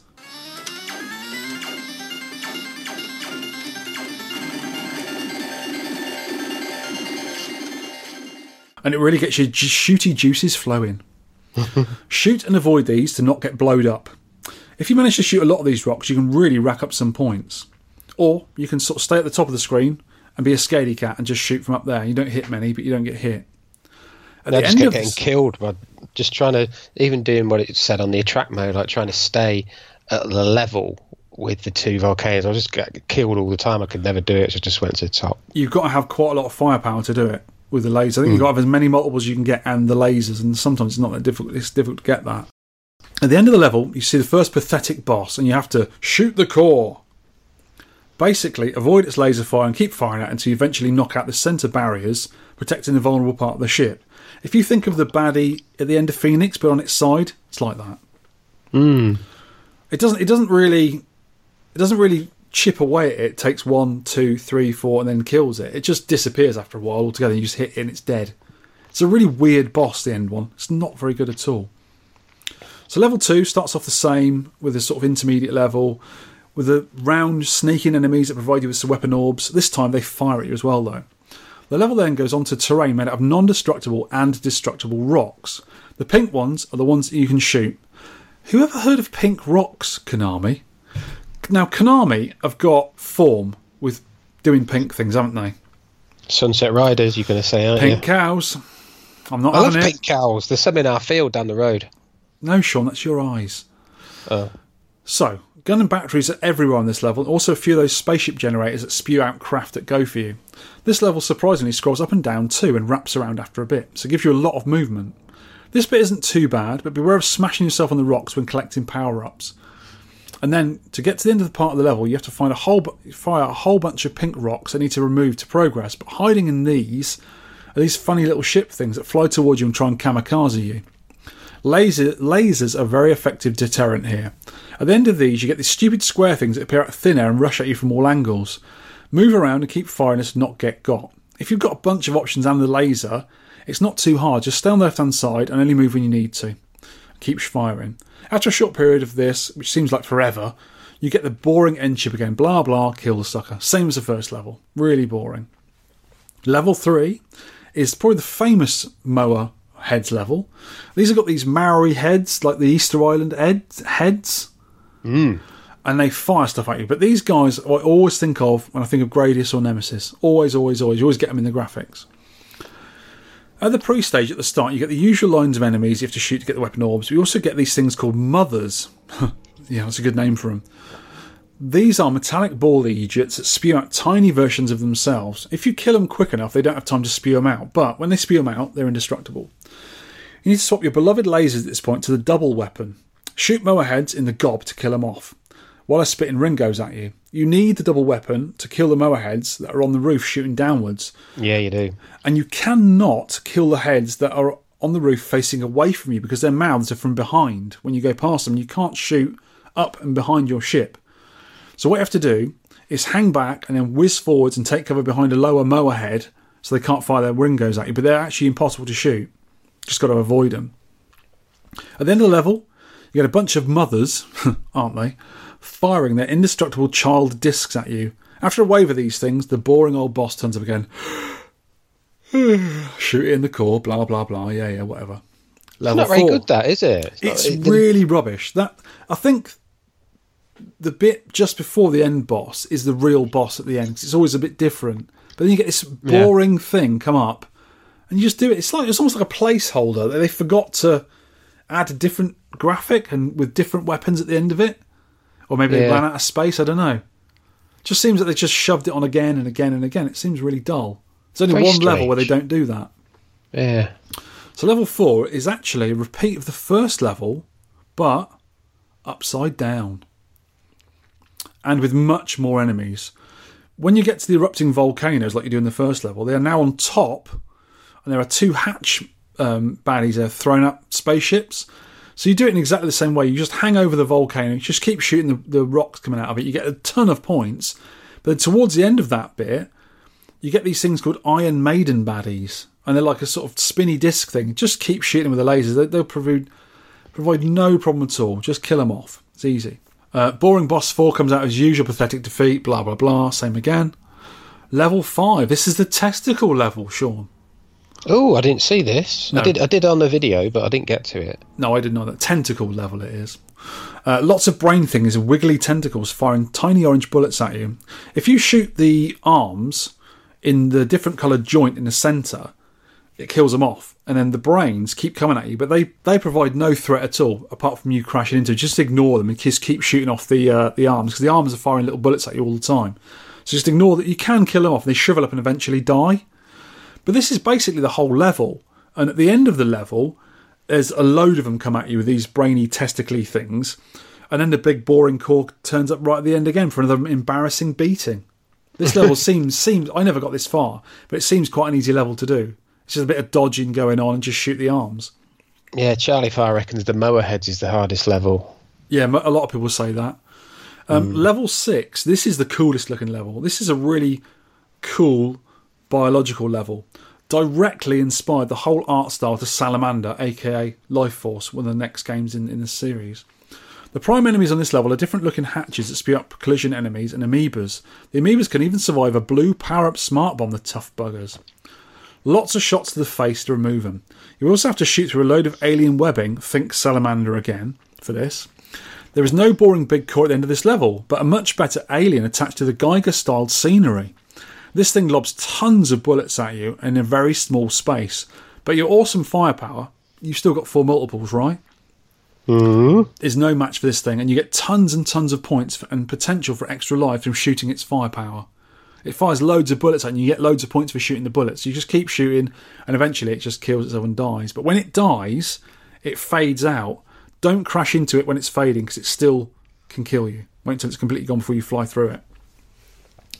Final level 7, if you're still here. And I wasn't anywhere near this level. No. This final battle takes place in the Bacterians' Flying Fortress. This is the only level where the background isn't space coloured, i.e., black. This level's got loads of enemies, duckers, hatch spawning twerps, and even an un- unwelcome appearance by the idiots that appear out of nowhere and rush towards you from level 2. Yeah, you thought that you'd seen the back of them. Now, towards the end of the level, a weird cage thing that takes up nearly the whole height of the screen slides into view. I think the idea of the cage was to entrap you inside it, firing at you and turning on and off horizontal vertical lasers while it scrolls to the right, so you have to sort of fly with it, avoiding stuff. But you can simply fly above it with all your options trailing below, firing at everything that moves until the cage basically scrolls itself away. It stays for Yeah, quite I've a while. Just before you're faced with the most pathetic end game boss ever, you're confronted with two wiggly arms that can be killed with the easy smash the different coloured joint method and then an evil trap. Two doors close in front of you that will trap you and force you to collide with them. So, whiz forward and you're home free. The brain at the end is useless. You don't even have to shoot it. You stay there for a while and it kills itself. It just dies.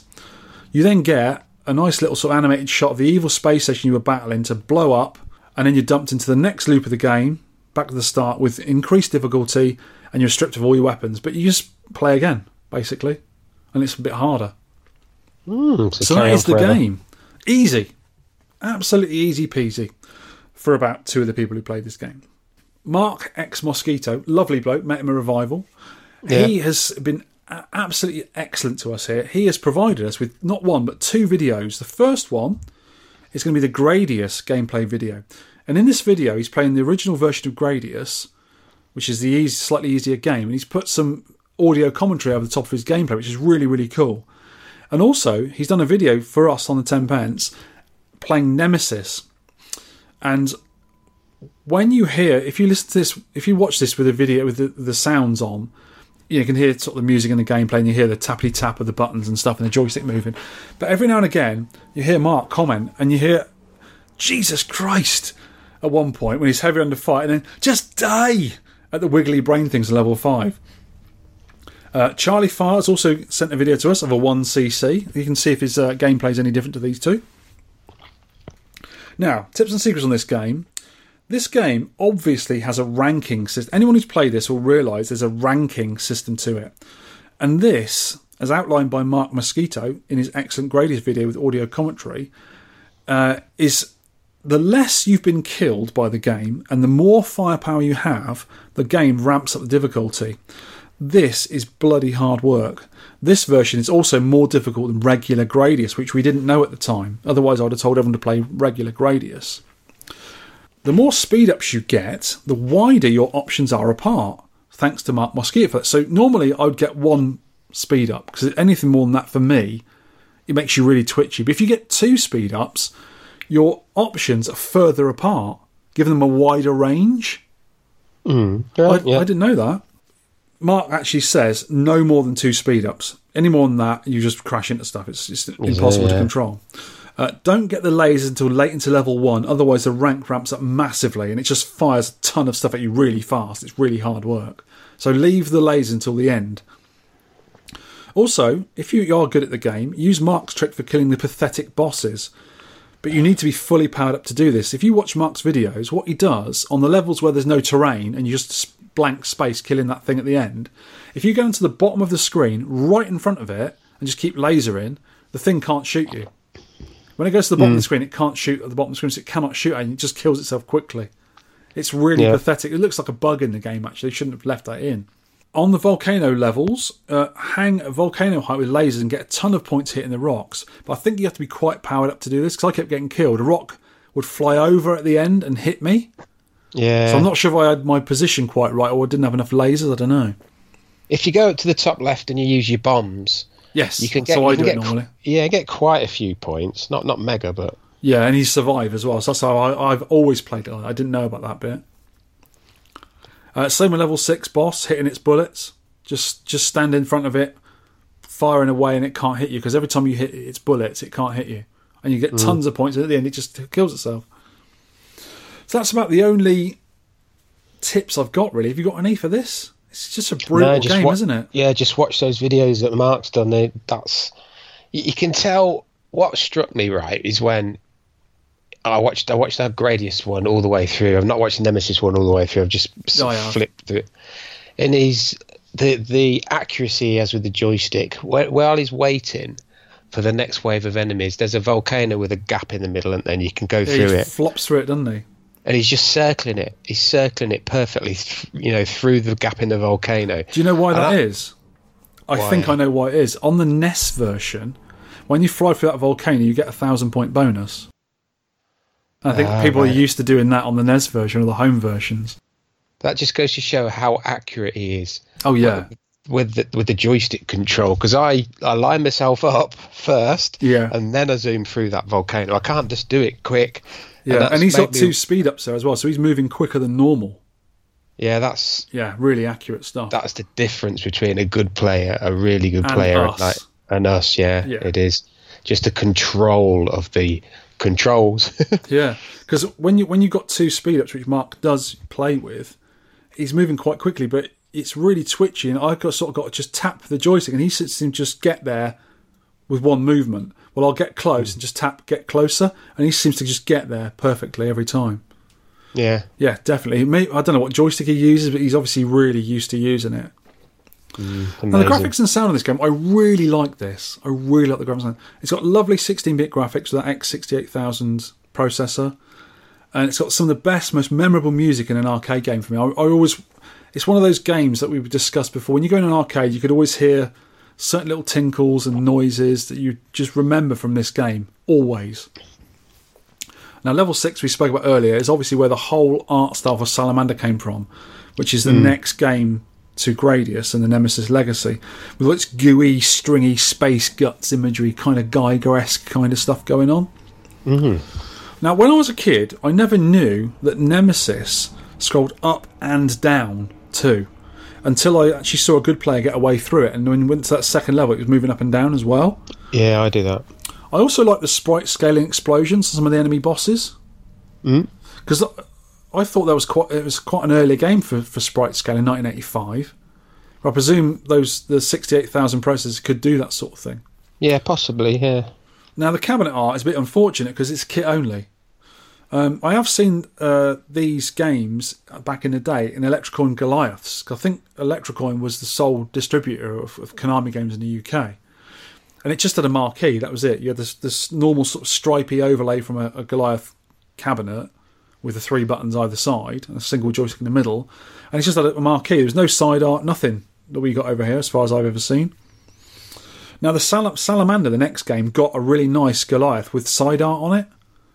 It had sort of Yeah. custom side art, and they're quite sought after in this country.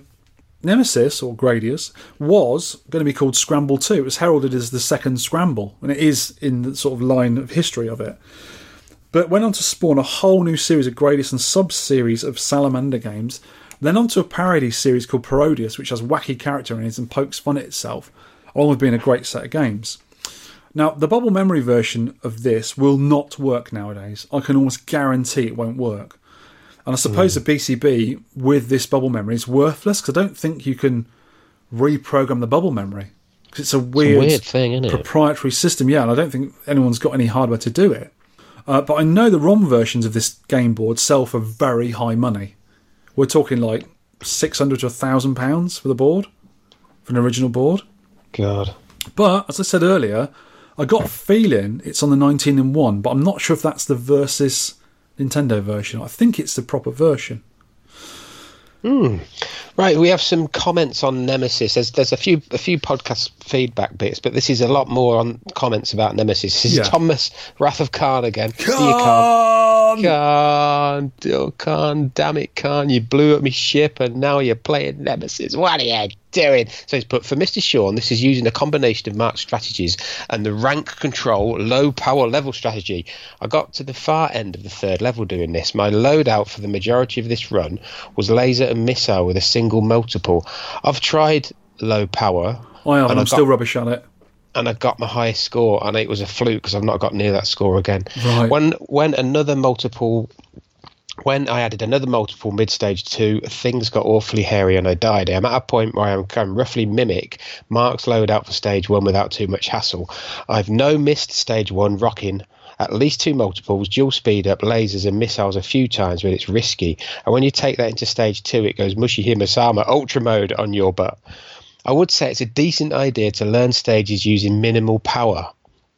Maybe even nothing other than a missile and speed up. So if you have all the sweet spots in your head, you crank up that rank, and for some extra guns, once you're consistently no missing each stage. I don't think I'm going to be able to no miss stage one and two by the deadline, but I don't feel I'm far off. Wow. Hope you're both having a good time with the game. Take care and a lovely weekend. What no, did, we're not.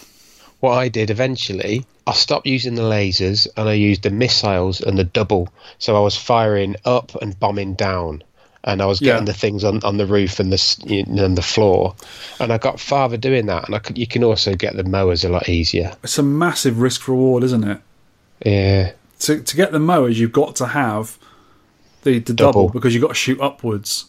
Um, because you can't get yeah. them in the mouth otherwise. You just you got to hit them in the mouth to get them, and you can't do it with the laser. You simply can't do it. So you, and when I see uh, Darren Deasy, our friend, he's he can do this game with his eyes closed basically, and he always does that. He gets that weapon on there, and then goes back to the lasers later on. I think when you do the level six with the brain at the end, that the, the sort of brainy kind of thing, not the final level, you use the shots on that because I think you shoot more shots per fire than the lasers, and you just kill loads of them. That's what Mark was doing as well.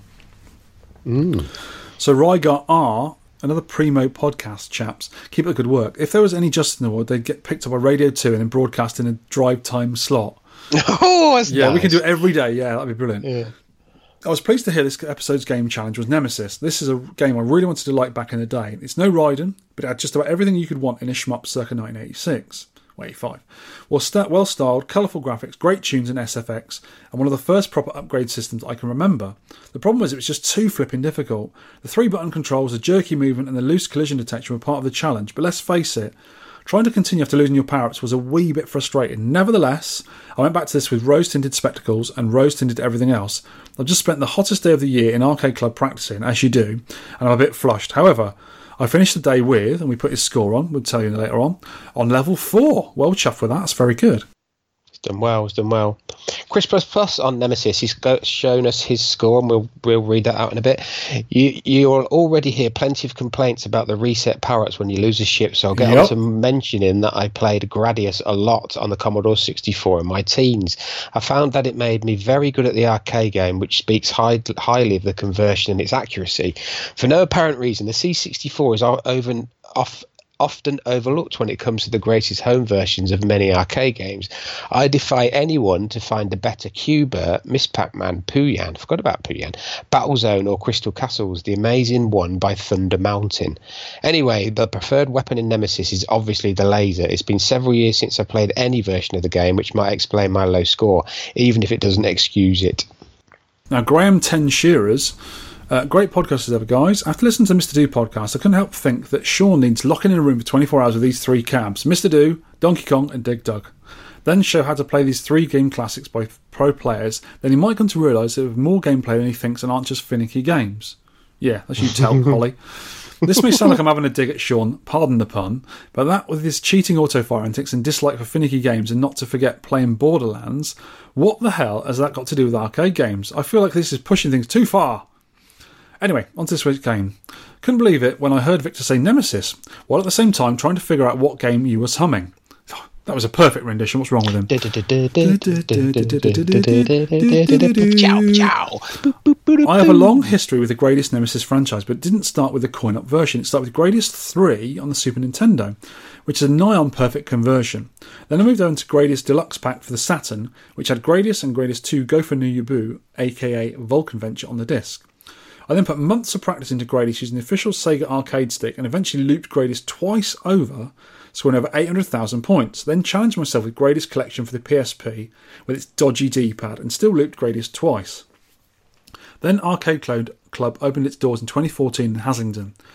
With a lot of excitement and trepidation, I had a few credits on Nemesis, which was housed in a nice looking Electrocoin Goliath cabinet, and found the game way too hard to like and not like Gradius on the Saturn. I then acquired Groovy Arcade about two years ago, but didn't touch either Gradius or Nemesis until now.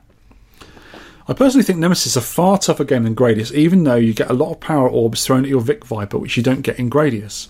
At certain points in the game, the Bacterian enemies throw more bullets at you, so you need to be a lot sharp with your dodging skills and acquire the shield on the second loop. I don't think I'll be playing Nemesis in the near future. My dodgy ticker can't take it. I might be on the prowl for a Nemesis PCB and try to loop the game three times. That's the only way to beat the long standing world record by Paul Ashworth, which was achieved the year the game came out in 1985. Just to finish this feedback, did either of you guys find out how Doc Mack acquired his original dedicated Nemesis cab? Which I must say looks very nice, but it's a shame you can't see the side art on John's arcade video. I was hoping to have a chat with Pete Hahn at last year's UK VAC meet, meetup and ask him about the in house score on the Nemesis cab at Galloping Ghost, but never got the chance. Hey Pete, if you're listening, can you tell us what the high score is at Galloping Ghost? Keep up the excellent arcade work, guys. Your hard work and dedication to this podcast is well appreciated. Now, as far as I know, the cab at Galloping Ghost, they just made it themselves with their own artwork. I don't think it's a dedicated cabinet, but Pete can put us right on that. Ooh, just seen the scores. Nice. Right. Right, Oh here we how many people? go. Loads of them. About 38, I think, this time. One of our newer listeners, Kitty Ping, Kitty Ping! Meow. 14,800. Why is this game so hard? Ed Horse, he's back. He's not. He's not back with his flock. What's a load of horses called? A stampede. What are they called? Vic? A stallion. Bunch. A, a bunch. Yeah. He's not back with his horse Fri- bunch. I know it's, it's a fridge full of horses. Yes, fifteen thousand six hundred. Quick go, he's put. Steve Tyke. Ooh, Steve Tyke's a, normally an excellent games player. 22,100. Nemesis, it's not you, it's me. Andrew Driver, twenty four three hundred. Not looking too promising. Matthew Bridge, 26k. Uh, Cab's been out of order, managed a few quick goes. How difficult? Mark, what no gravy. Twenty six three hundred. If anyone anyone wants me, I'll be playing Super Glob. Absolutely. If you don't like a game, play another one. It's that simple. Yeah. Ross Ross, 32,200. I wanted to love Nemesis. I wanted to be good at it. Neither of these occurred. Ooh, Johnny Cage from Street Fighter. Mortal No, Kombat. Mortal Kombat. That's that's the one. Them fighty things. Thirty four five hundred. Ben of Steel, 38,100. I dislike most shmups I play, but the hour in which I got to play this, I grew to quite like it. I'm angry though, it made me had to Google what my star sign symbol is. Oh, yeah. Does done it. Rob Arcade 79, 40,900. Nemesis, it most certainly is. As Mr. Mi- Mr. Miyagi says, power up on, power up off. I would say beep off. Michael Vortman, 49,500. Finally managed to get to level 2. As its moments, but in the end, too much going on for my reflexes. Chris Creston on the moon of a bootleg. 50, 55,000. Struggling to make progress. Think I'm using too many speed ups. Yeah, a lot of our players, the good players, are having struggling with this, aren't they? Mm. Jason Barber, 55,100. You beat Moon Cresta bootleg by 100 points. Hi, my name is Jay and I'm a Taurus. I'm not very good at this, it's too hard. Would be a good game if it wasn't toned down a bit. The star sign business, when you put your name at the end, you have some lovely music which sounds just like this.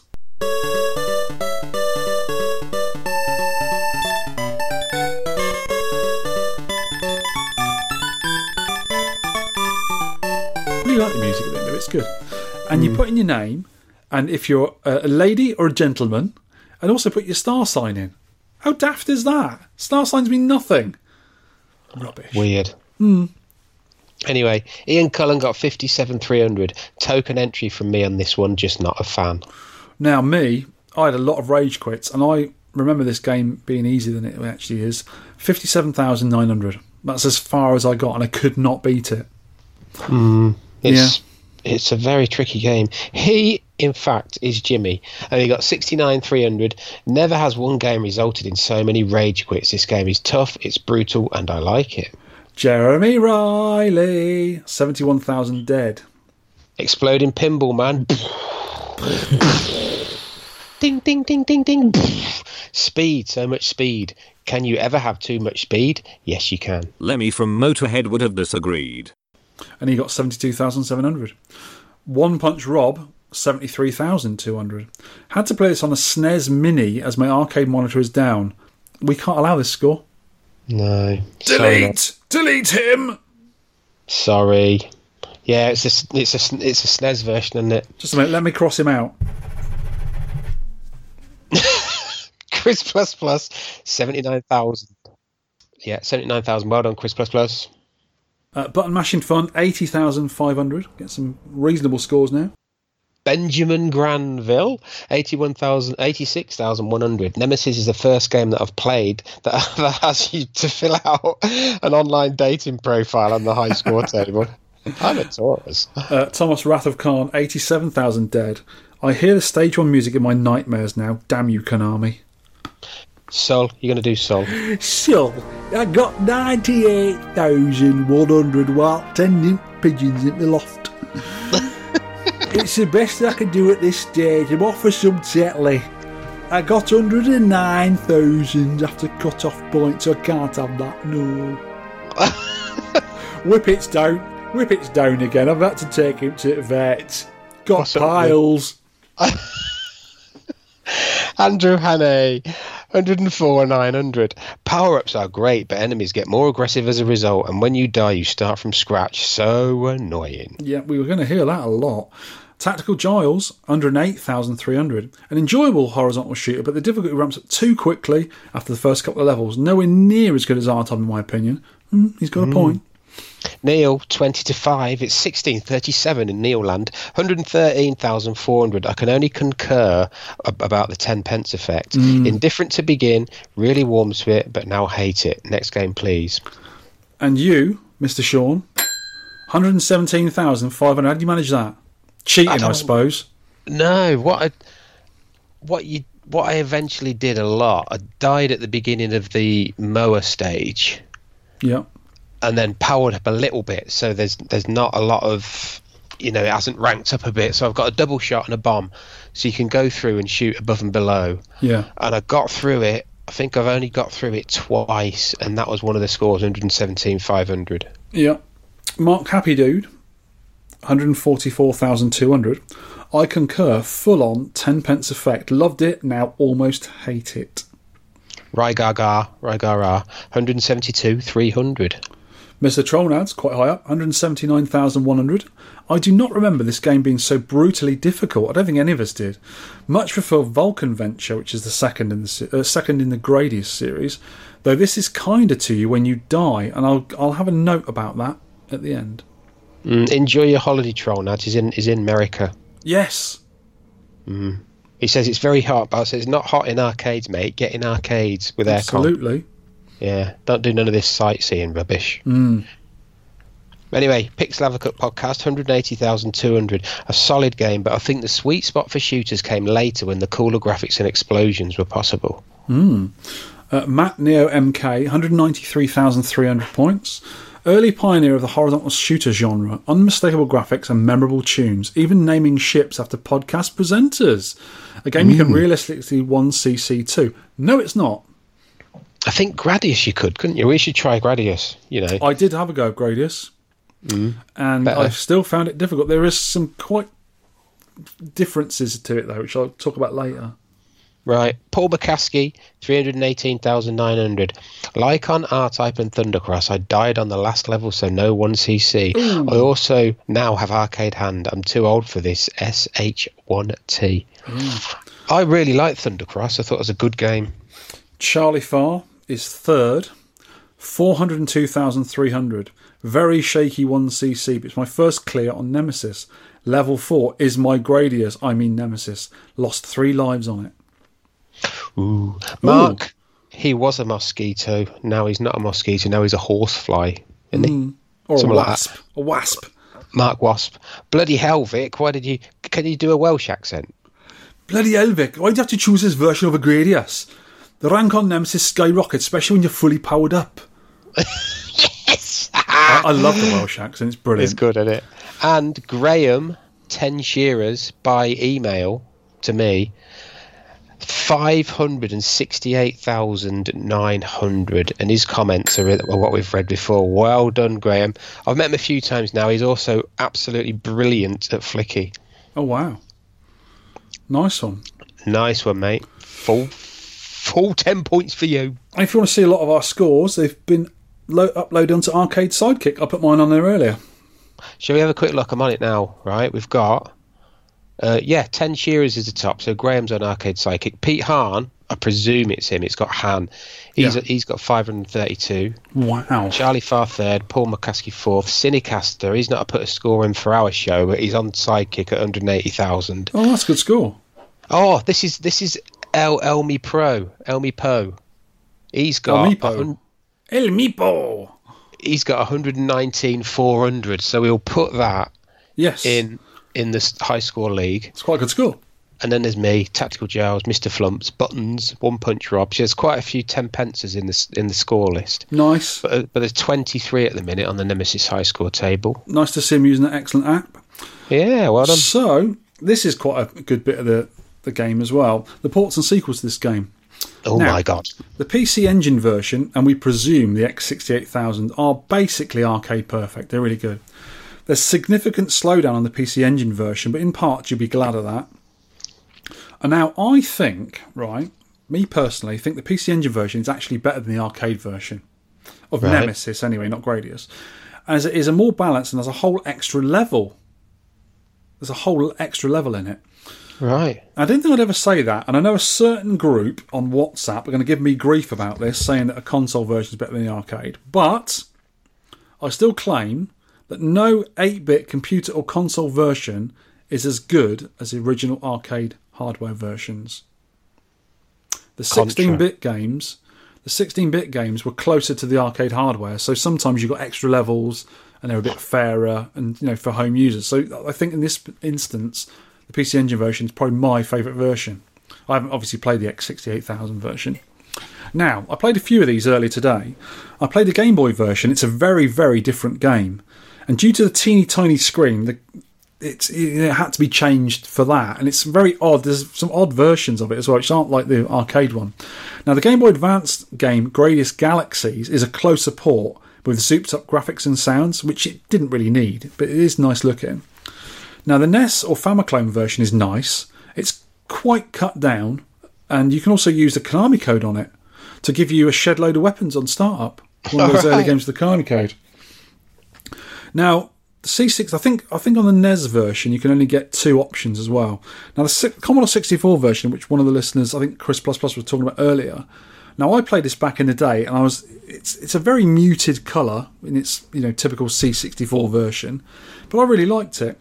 Now, the ZX Spectrum version was single coloured characters, no music in the game, and some pathetic little blips for firing sounds, and it is quite boring to play, but it's got most of the elements of Nemesis. Now, both these versions only allowed you one multiple, whereas the MSX version, which in the UK, for me anyway, was always considered a sort of poor man's computer, but they're actually quite powerful computers. And not many people I know, I think I knew one guy who had one. Now, the MSX version is nice and colourful, uh, but it's got single coloured sprites, but nice and colourful and a bit choppy scrolling. But it had music throughout the game and allows you two multiples. Now, later compilations on the PlayStation and Saturn are perfect versions, obviously. Now, Gradius 2 Gofer no Yabō or Vulcan Venture was a direct sequel, which I've got just up there, which needs fixing. I've actually got the PCB on that. Uh, then on to Gradius 3, and then Gradius 4 Fukatsu, which means le- legend Fukatsu? What it means, eh? and then There's a Gradi- DoDonPachi that says Fukatsu in the yeah, title. I think it's the- Legend. It? Legend, yeah. Uh, and Gradius V, or 5, which was released in 2004 on the PS2. The side spin off of this game was Salamander, or Life Force, which also had a sequel, Salamander 2. I like Salamander 2. I think it's a really good game. Great graphics. It's an expensive board to buy as well. And then another side spin off was Parodius, with its sequels, Fantastic Parodius and Sexy Parodius. Now, these are really nice games, really good games. And then, guess what, Sean? Another An- spin off. Another spin off. This was, I didn't know about this, is Otomedius. I've heard of the game before, but didn't realise it was a spin off of the Gradius series. Now, Otome, it means maid in Japanese. You know, the cute, kawaii, scantily clad girls, anime characters. Right. I watched a YouTube video of someone booting this up on an original cabinet, a Japanese cabinet, and it took two minutes to boot the game because it loads up on, on PC hardware. Yay! Windows embedded software. Yay! Rubbish. And the person was using a touch screen on the arcade cabinet to choose the options at the start of the game. You can choose like your, your girl you're going to play with and the different firing habits and all this sort of stuff. And you use touchscreen on the screen. It's CRT, but it's a Right. touchscreen one. And then when it was playing the game, it's joystick and buttons. Now, the last time I saw that on a candy cab was when I was in Japan in 2010, and someone was playing one of the cool matching games like Zoo, where you, you press the screen. It might have been a mahjong game. You got to match the two and then they disappear. And that was on a proper candy cab, but we, we didn't never got any of that over here, as far as I know. But that hmm. Otomedius game looks lovely. It looks really, really nice, and it's a similar kind of game. But instead of a spaceship, you're a girl on a on a rocket or a you know a broomstick. It looks a bit reminded me of Cotton a little bit. What about Ordyne or Ordyne? Is is that Konami? No, Can't remember. Is it not? All right. that's Namco. Yeah, it is Namco. Sorry, yeah, I got that wrong. So the conclusion, well, for me, this says it all right.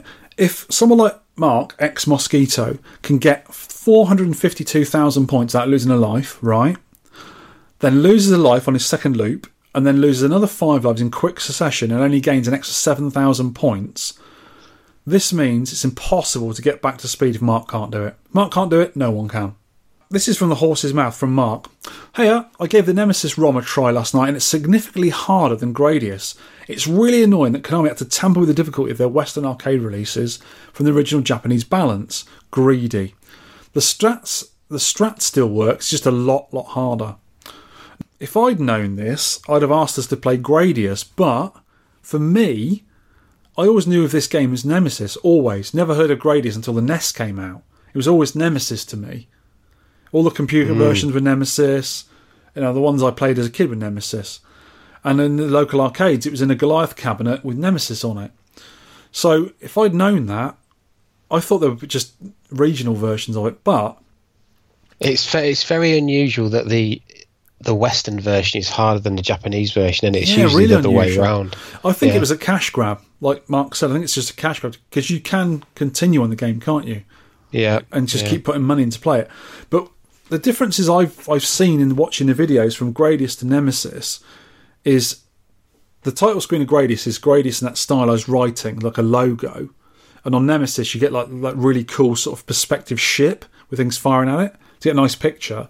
And obviously the difficulty level in it and the hardness of the ramping up algorithm in it. But when you die on Gradius, I think you're left with one one speed up. And you hit the button straight when you get a speed up. But on Nemesis, you get a lot of those orange enemies straight away. So you can get about five to ten straight away Yeah. to get your weapons back really quickly. But it's still very, very difficult to do that. But that's the sort of the thing it did. It made it easy to get your ship powered back up again. But it was hmm. also a lot easier to lose a life during the game. So it's trying to balance it out, but it doesn't really balance it that much at all.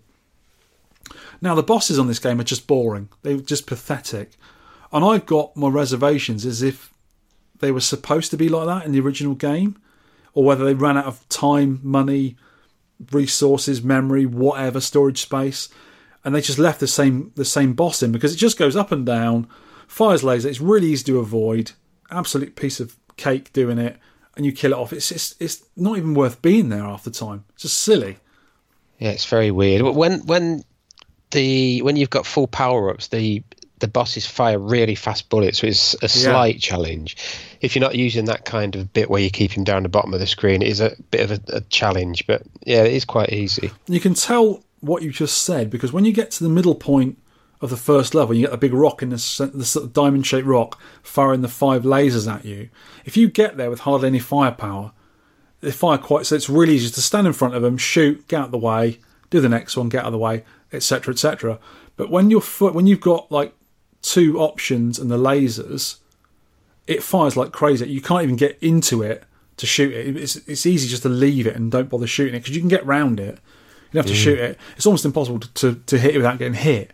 It's that Yeah. difficult, and that really shows up the differences in it. Mm-hmm. Yeah, And it's just reminded me, you know, you know, the first game to this was Scramble. yeah. How difficult was the Stern version compared to the Konami version? Yeah, it's twice as hard, wasn't it? By the by the, I don't think I've done the third loop through. You know, I may have just done it. I have. I I, got, got 80,000, 83,000 on the Stern version of um, I don't think I did it because on the third loop you've got to hit every fuel dump, Yeah, haven't you? really every hard. single one. But that's Yeah. the same thing again. Konami was the Japanese original, and then Stern released it in America in their own cabinets. And the Stern version Oh, yeah. is way harder, which is It is, unusual it? for Western games to be harder than Japanese counterparts. It is. Yeah. Now, as I said earlier, I much prefer to play the PC Engine or even the NES version, as it's nowhere near as punishing. I think I've got to level five on the PC Engine before. I've, I got quite a way through it. I was quite surprised. Uh, and the level should be where the difficulty progresses, not because of how well you're playing and how many weapons you've got. It should be you know, level one easy, level two getting a bit hard, level three tricky, level four hard, and up to last level really difficult. But it doesn't go like hmm. that. In fact, the last level, for decent players, they seem to think it's one of the easier levels. It's the mower heads on level three. It's the harder level. Yeah, it's a lot of the problems with bullet hells where they, you know, the Psikyo ones do it as well. It gets extremely difficult if you've got a lot of lot of power ups and, Yeah. and they and you suicide as you call it to power down again and get through the hard bits, Yeah. which I don't really like. That's one thing Yeah. about bullet hells I don't like. Well, this is 1985, and the ranking thing that's now common, what you just said in bullet hells, it wasn't needed back then. And I don't actually, it's so fiddly. I don't think it's needed in modern games or even you know relatively modern games. I think it's one Hmm. of those things where if you, if you know the complicated rule set to a danmaku game or a Bullet Hell, you can do quite well in it. But when you're playing really well and you're doing really well and it gets so hard you've got to kill yourself off, it just seems like a step backwards. You're not progressing, you're sort of going back and starting again. And that would really frustrate me. Yeah, it's just a strategy, isn't it? You have to. Yeah, it's very strange. You have to work with the game instead of just enjoying it. But I hmm. suppose a lot of the, a lot of the games you'd have to do that anyway. Yeah. Now this game has had a massive ten pence effect on me, as well as a lot of the listeners. Loads of swearing and rage quits. I think I was just annoyed with myself for not remembering how difficult it was, and then the added difficulty again of playing the the Western version, which is even harder than the Japanese one. It sort of killed it for me, really. And I don't. I think it. I, th- I don't think I'm going to play Nemesis again. I think I'll play the sequels and the offshoots because I really like the sequels to the game. I think they're prettier as well because obviously the graphics came on leaps and bounds over the years. But the Parodius games are really daft, and I like the silly humour in them. Mm. And I've always liked Salamander because Salamander changes from horizontal to vertical through the game as well, which gives it quite a bit more variety. And I do like the art style of those games. I think they're lovely. Well, I think uh, there's a lot of what point blank deaths on this as well. You get shot at point blank. At Oh yeah, stuff sneaks speed. behind you, doesn't it? Yeah, well, one thing that made me realise how evil the ranking system is. You know, at the very far start of the first level, you you get a load of like silver discs. You shoot them, you get a power up. You go down to the bot machine, shoot them, you get a power up. But what, by the time you got to level two, and if you haven't died, you shoot the silver discs, and they spit out a load of bullets at you. Yeah. You don't, So you don't you- expect it, do Because it's the start of the No. level. You know, ease you into it. No, we'll throw five, loads of bullets at you. Hmm. So well, anyway, apart from that, I thought one power up is too slow for me. Two power up is a bit too fast for me at the minute. I need to Yeah. work on my controlling of the joystick. And I spent this is another thing with fiddly games. I spent at least half my time looking at the power up bar, thinking, right, I need three to get the laser, I need four to get the multiple, and I'm trying to count in my head with trying not to look down to try not to get killed. Yeah. Which I, and I, I struggle with that. They made it a lot easier on Salamander because when you shoot certain things, it drops a different icon. And you, you can tell which of the icons are. You can see them quite clearly. And if you want to get another multiple, it looks like a multiple. If you want to get a speed up, it looks like it's like a little small thing with green bits on. And the other the other weapons, you can tell what they are. So if you think, oh, I don't need any more speed ups, I'll avoid that one. You can, and then automatically, I think there's only two buttons on Salamander. There's fire and bomb, isn't there? Because you get you get your weapons so. automatically, and they, they put themselves on straight away.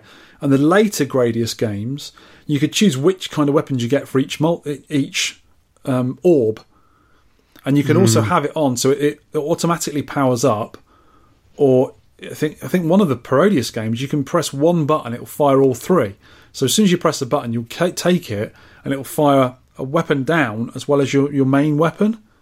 And it, it, does Right. muck about. It gives you lots of options and, and things you can change around in the game, which is quite It's good. just- you can sort of you can make the game to your liking and with different kind of weapons as well.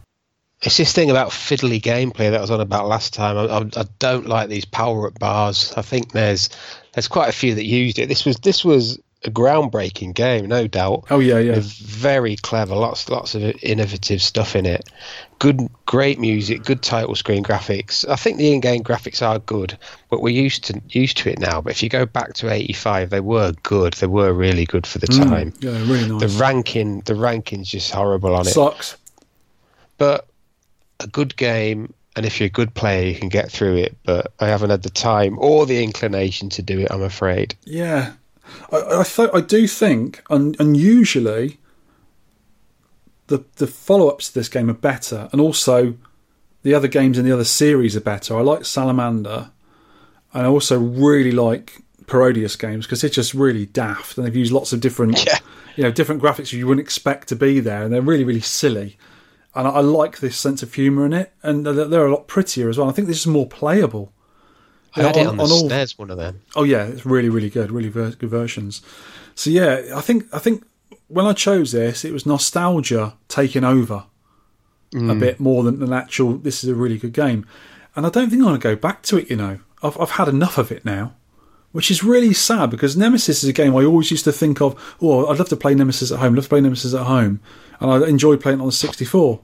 I'm gonna have to i'll, I'll try and get i haven't got gradius on my cab because i think I've just got a stripped down ROM set, which is no clones or no nothing. So I think Gradius is seen as a not a parent ROM. It's seen as a It might be, yeah. yeah some other ROM. So I might put it on and have a go. But anyway, I like it, but No. I, I think no, not in the For, end. me, for me, not- it's a no. no. Yeah. Next show's game. Right then, Sean, could you pick for me a game for us to play over the next two weeks? Yes, I wanted something a bit different. I've been thinking not had a platform game for a while, but I've I settled on this one. You like this one? Now, this isn't a platform game or a shooter or no, a fighter. it's something a bit different. Mm. It's on the 60 and one. It's pinball action. Ooh, A pinball oh. game. yeah. Tehkan 1985. ROM is PB action. Is that peanut butter action? I love peanut butter. You do too, don't you? Oh yeah, with a bit of jam in it. Lovely. Ooh, jelly, jelly. three lives. Difficulty. There's three difficulty settings. They're all to easy. This is defaults. Yep. Extra lives, which means extra ball on this game. 70,000, 200,000. Get your scores in, lads, by 16th of July, 5 p.m. UK time, please. Also, get your score in girls.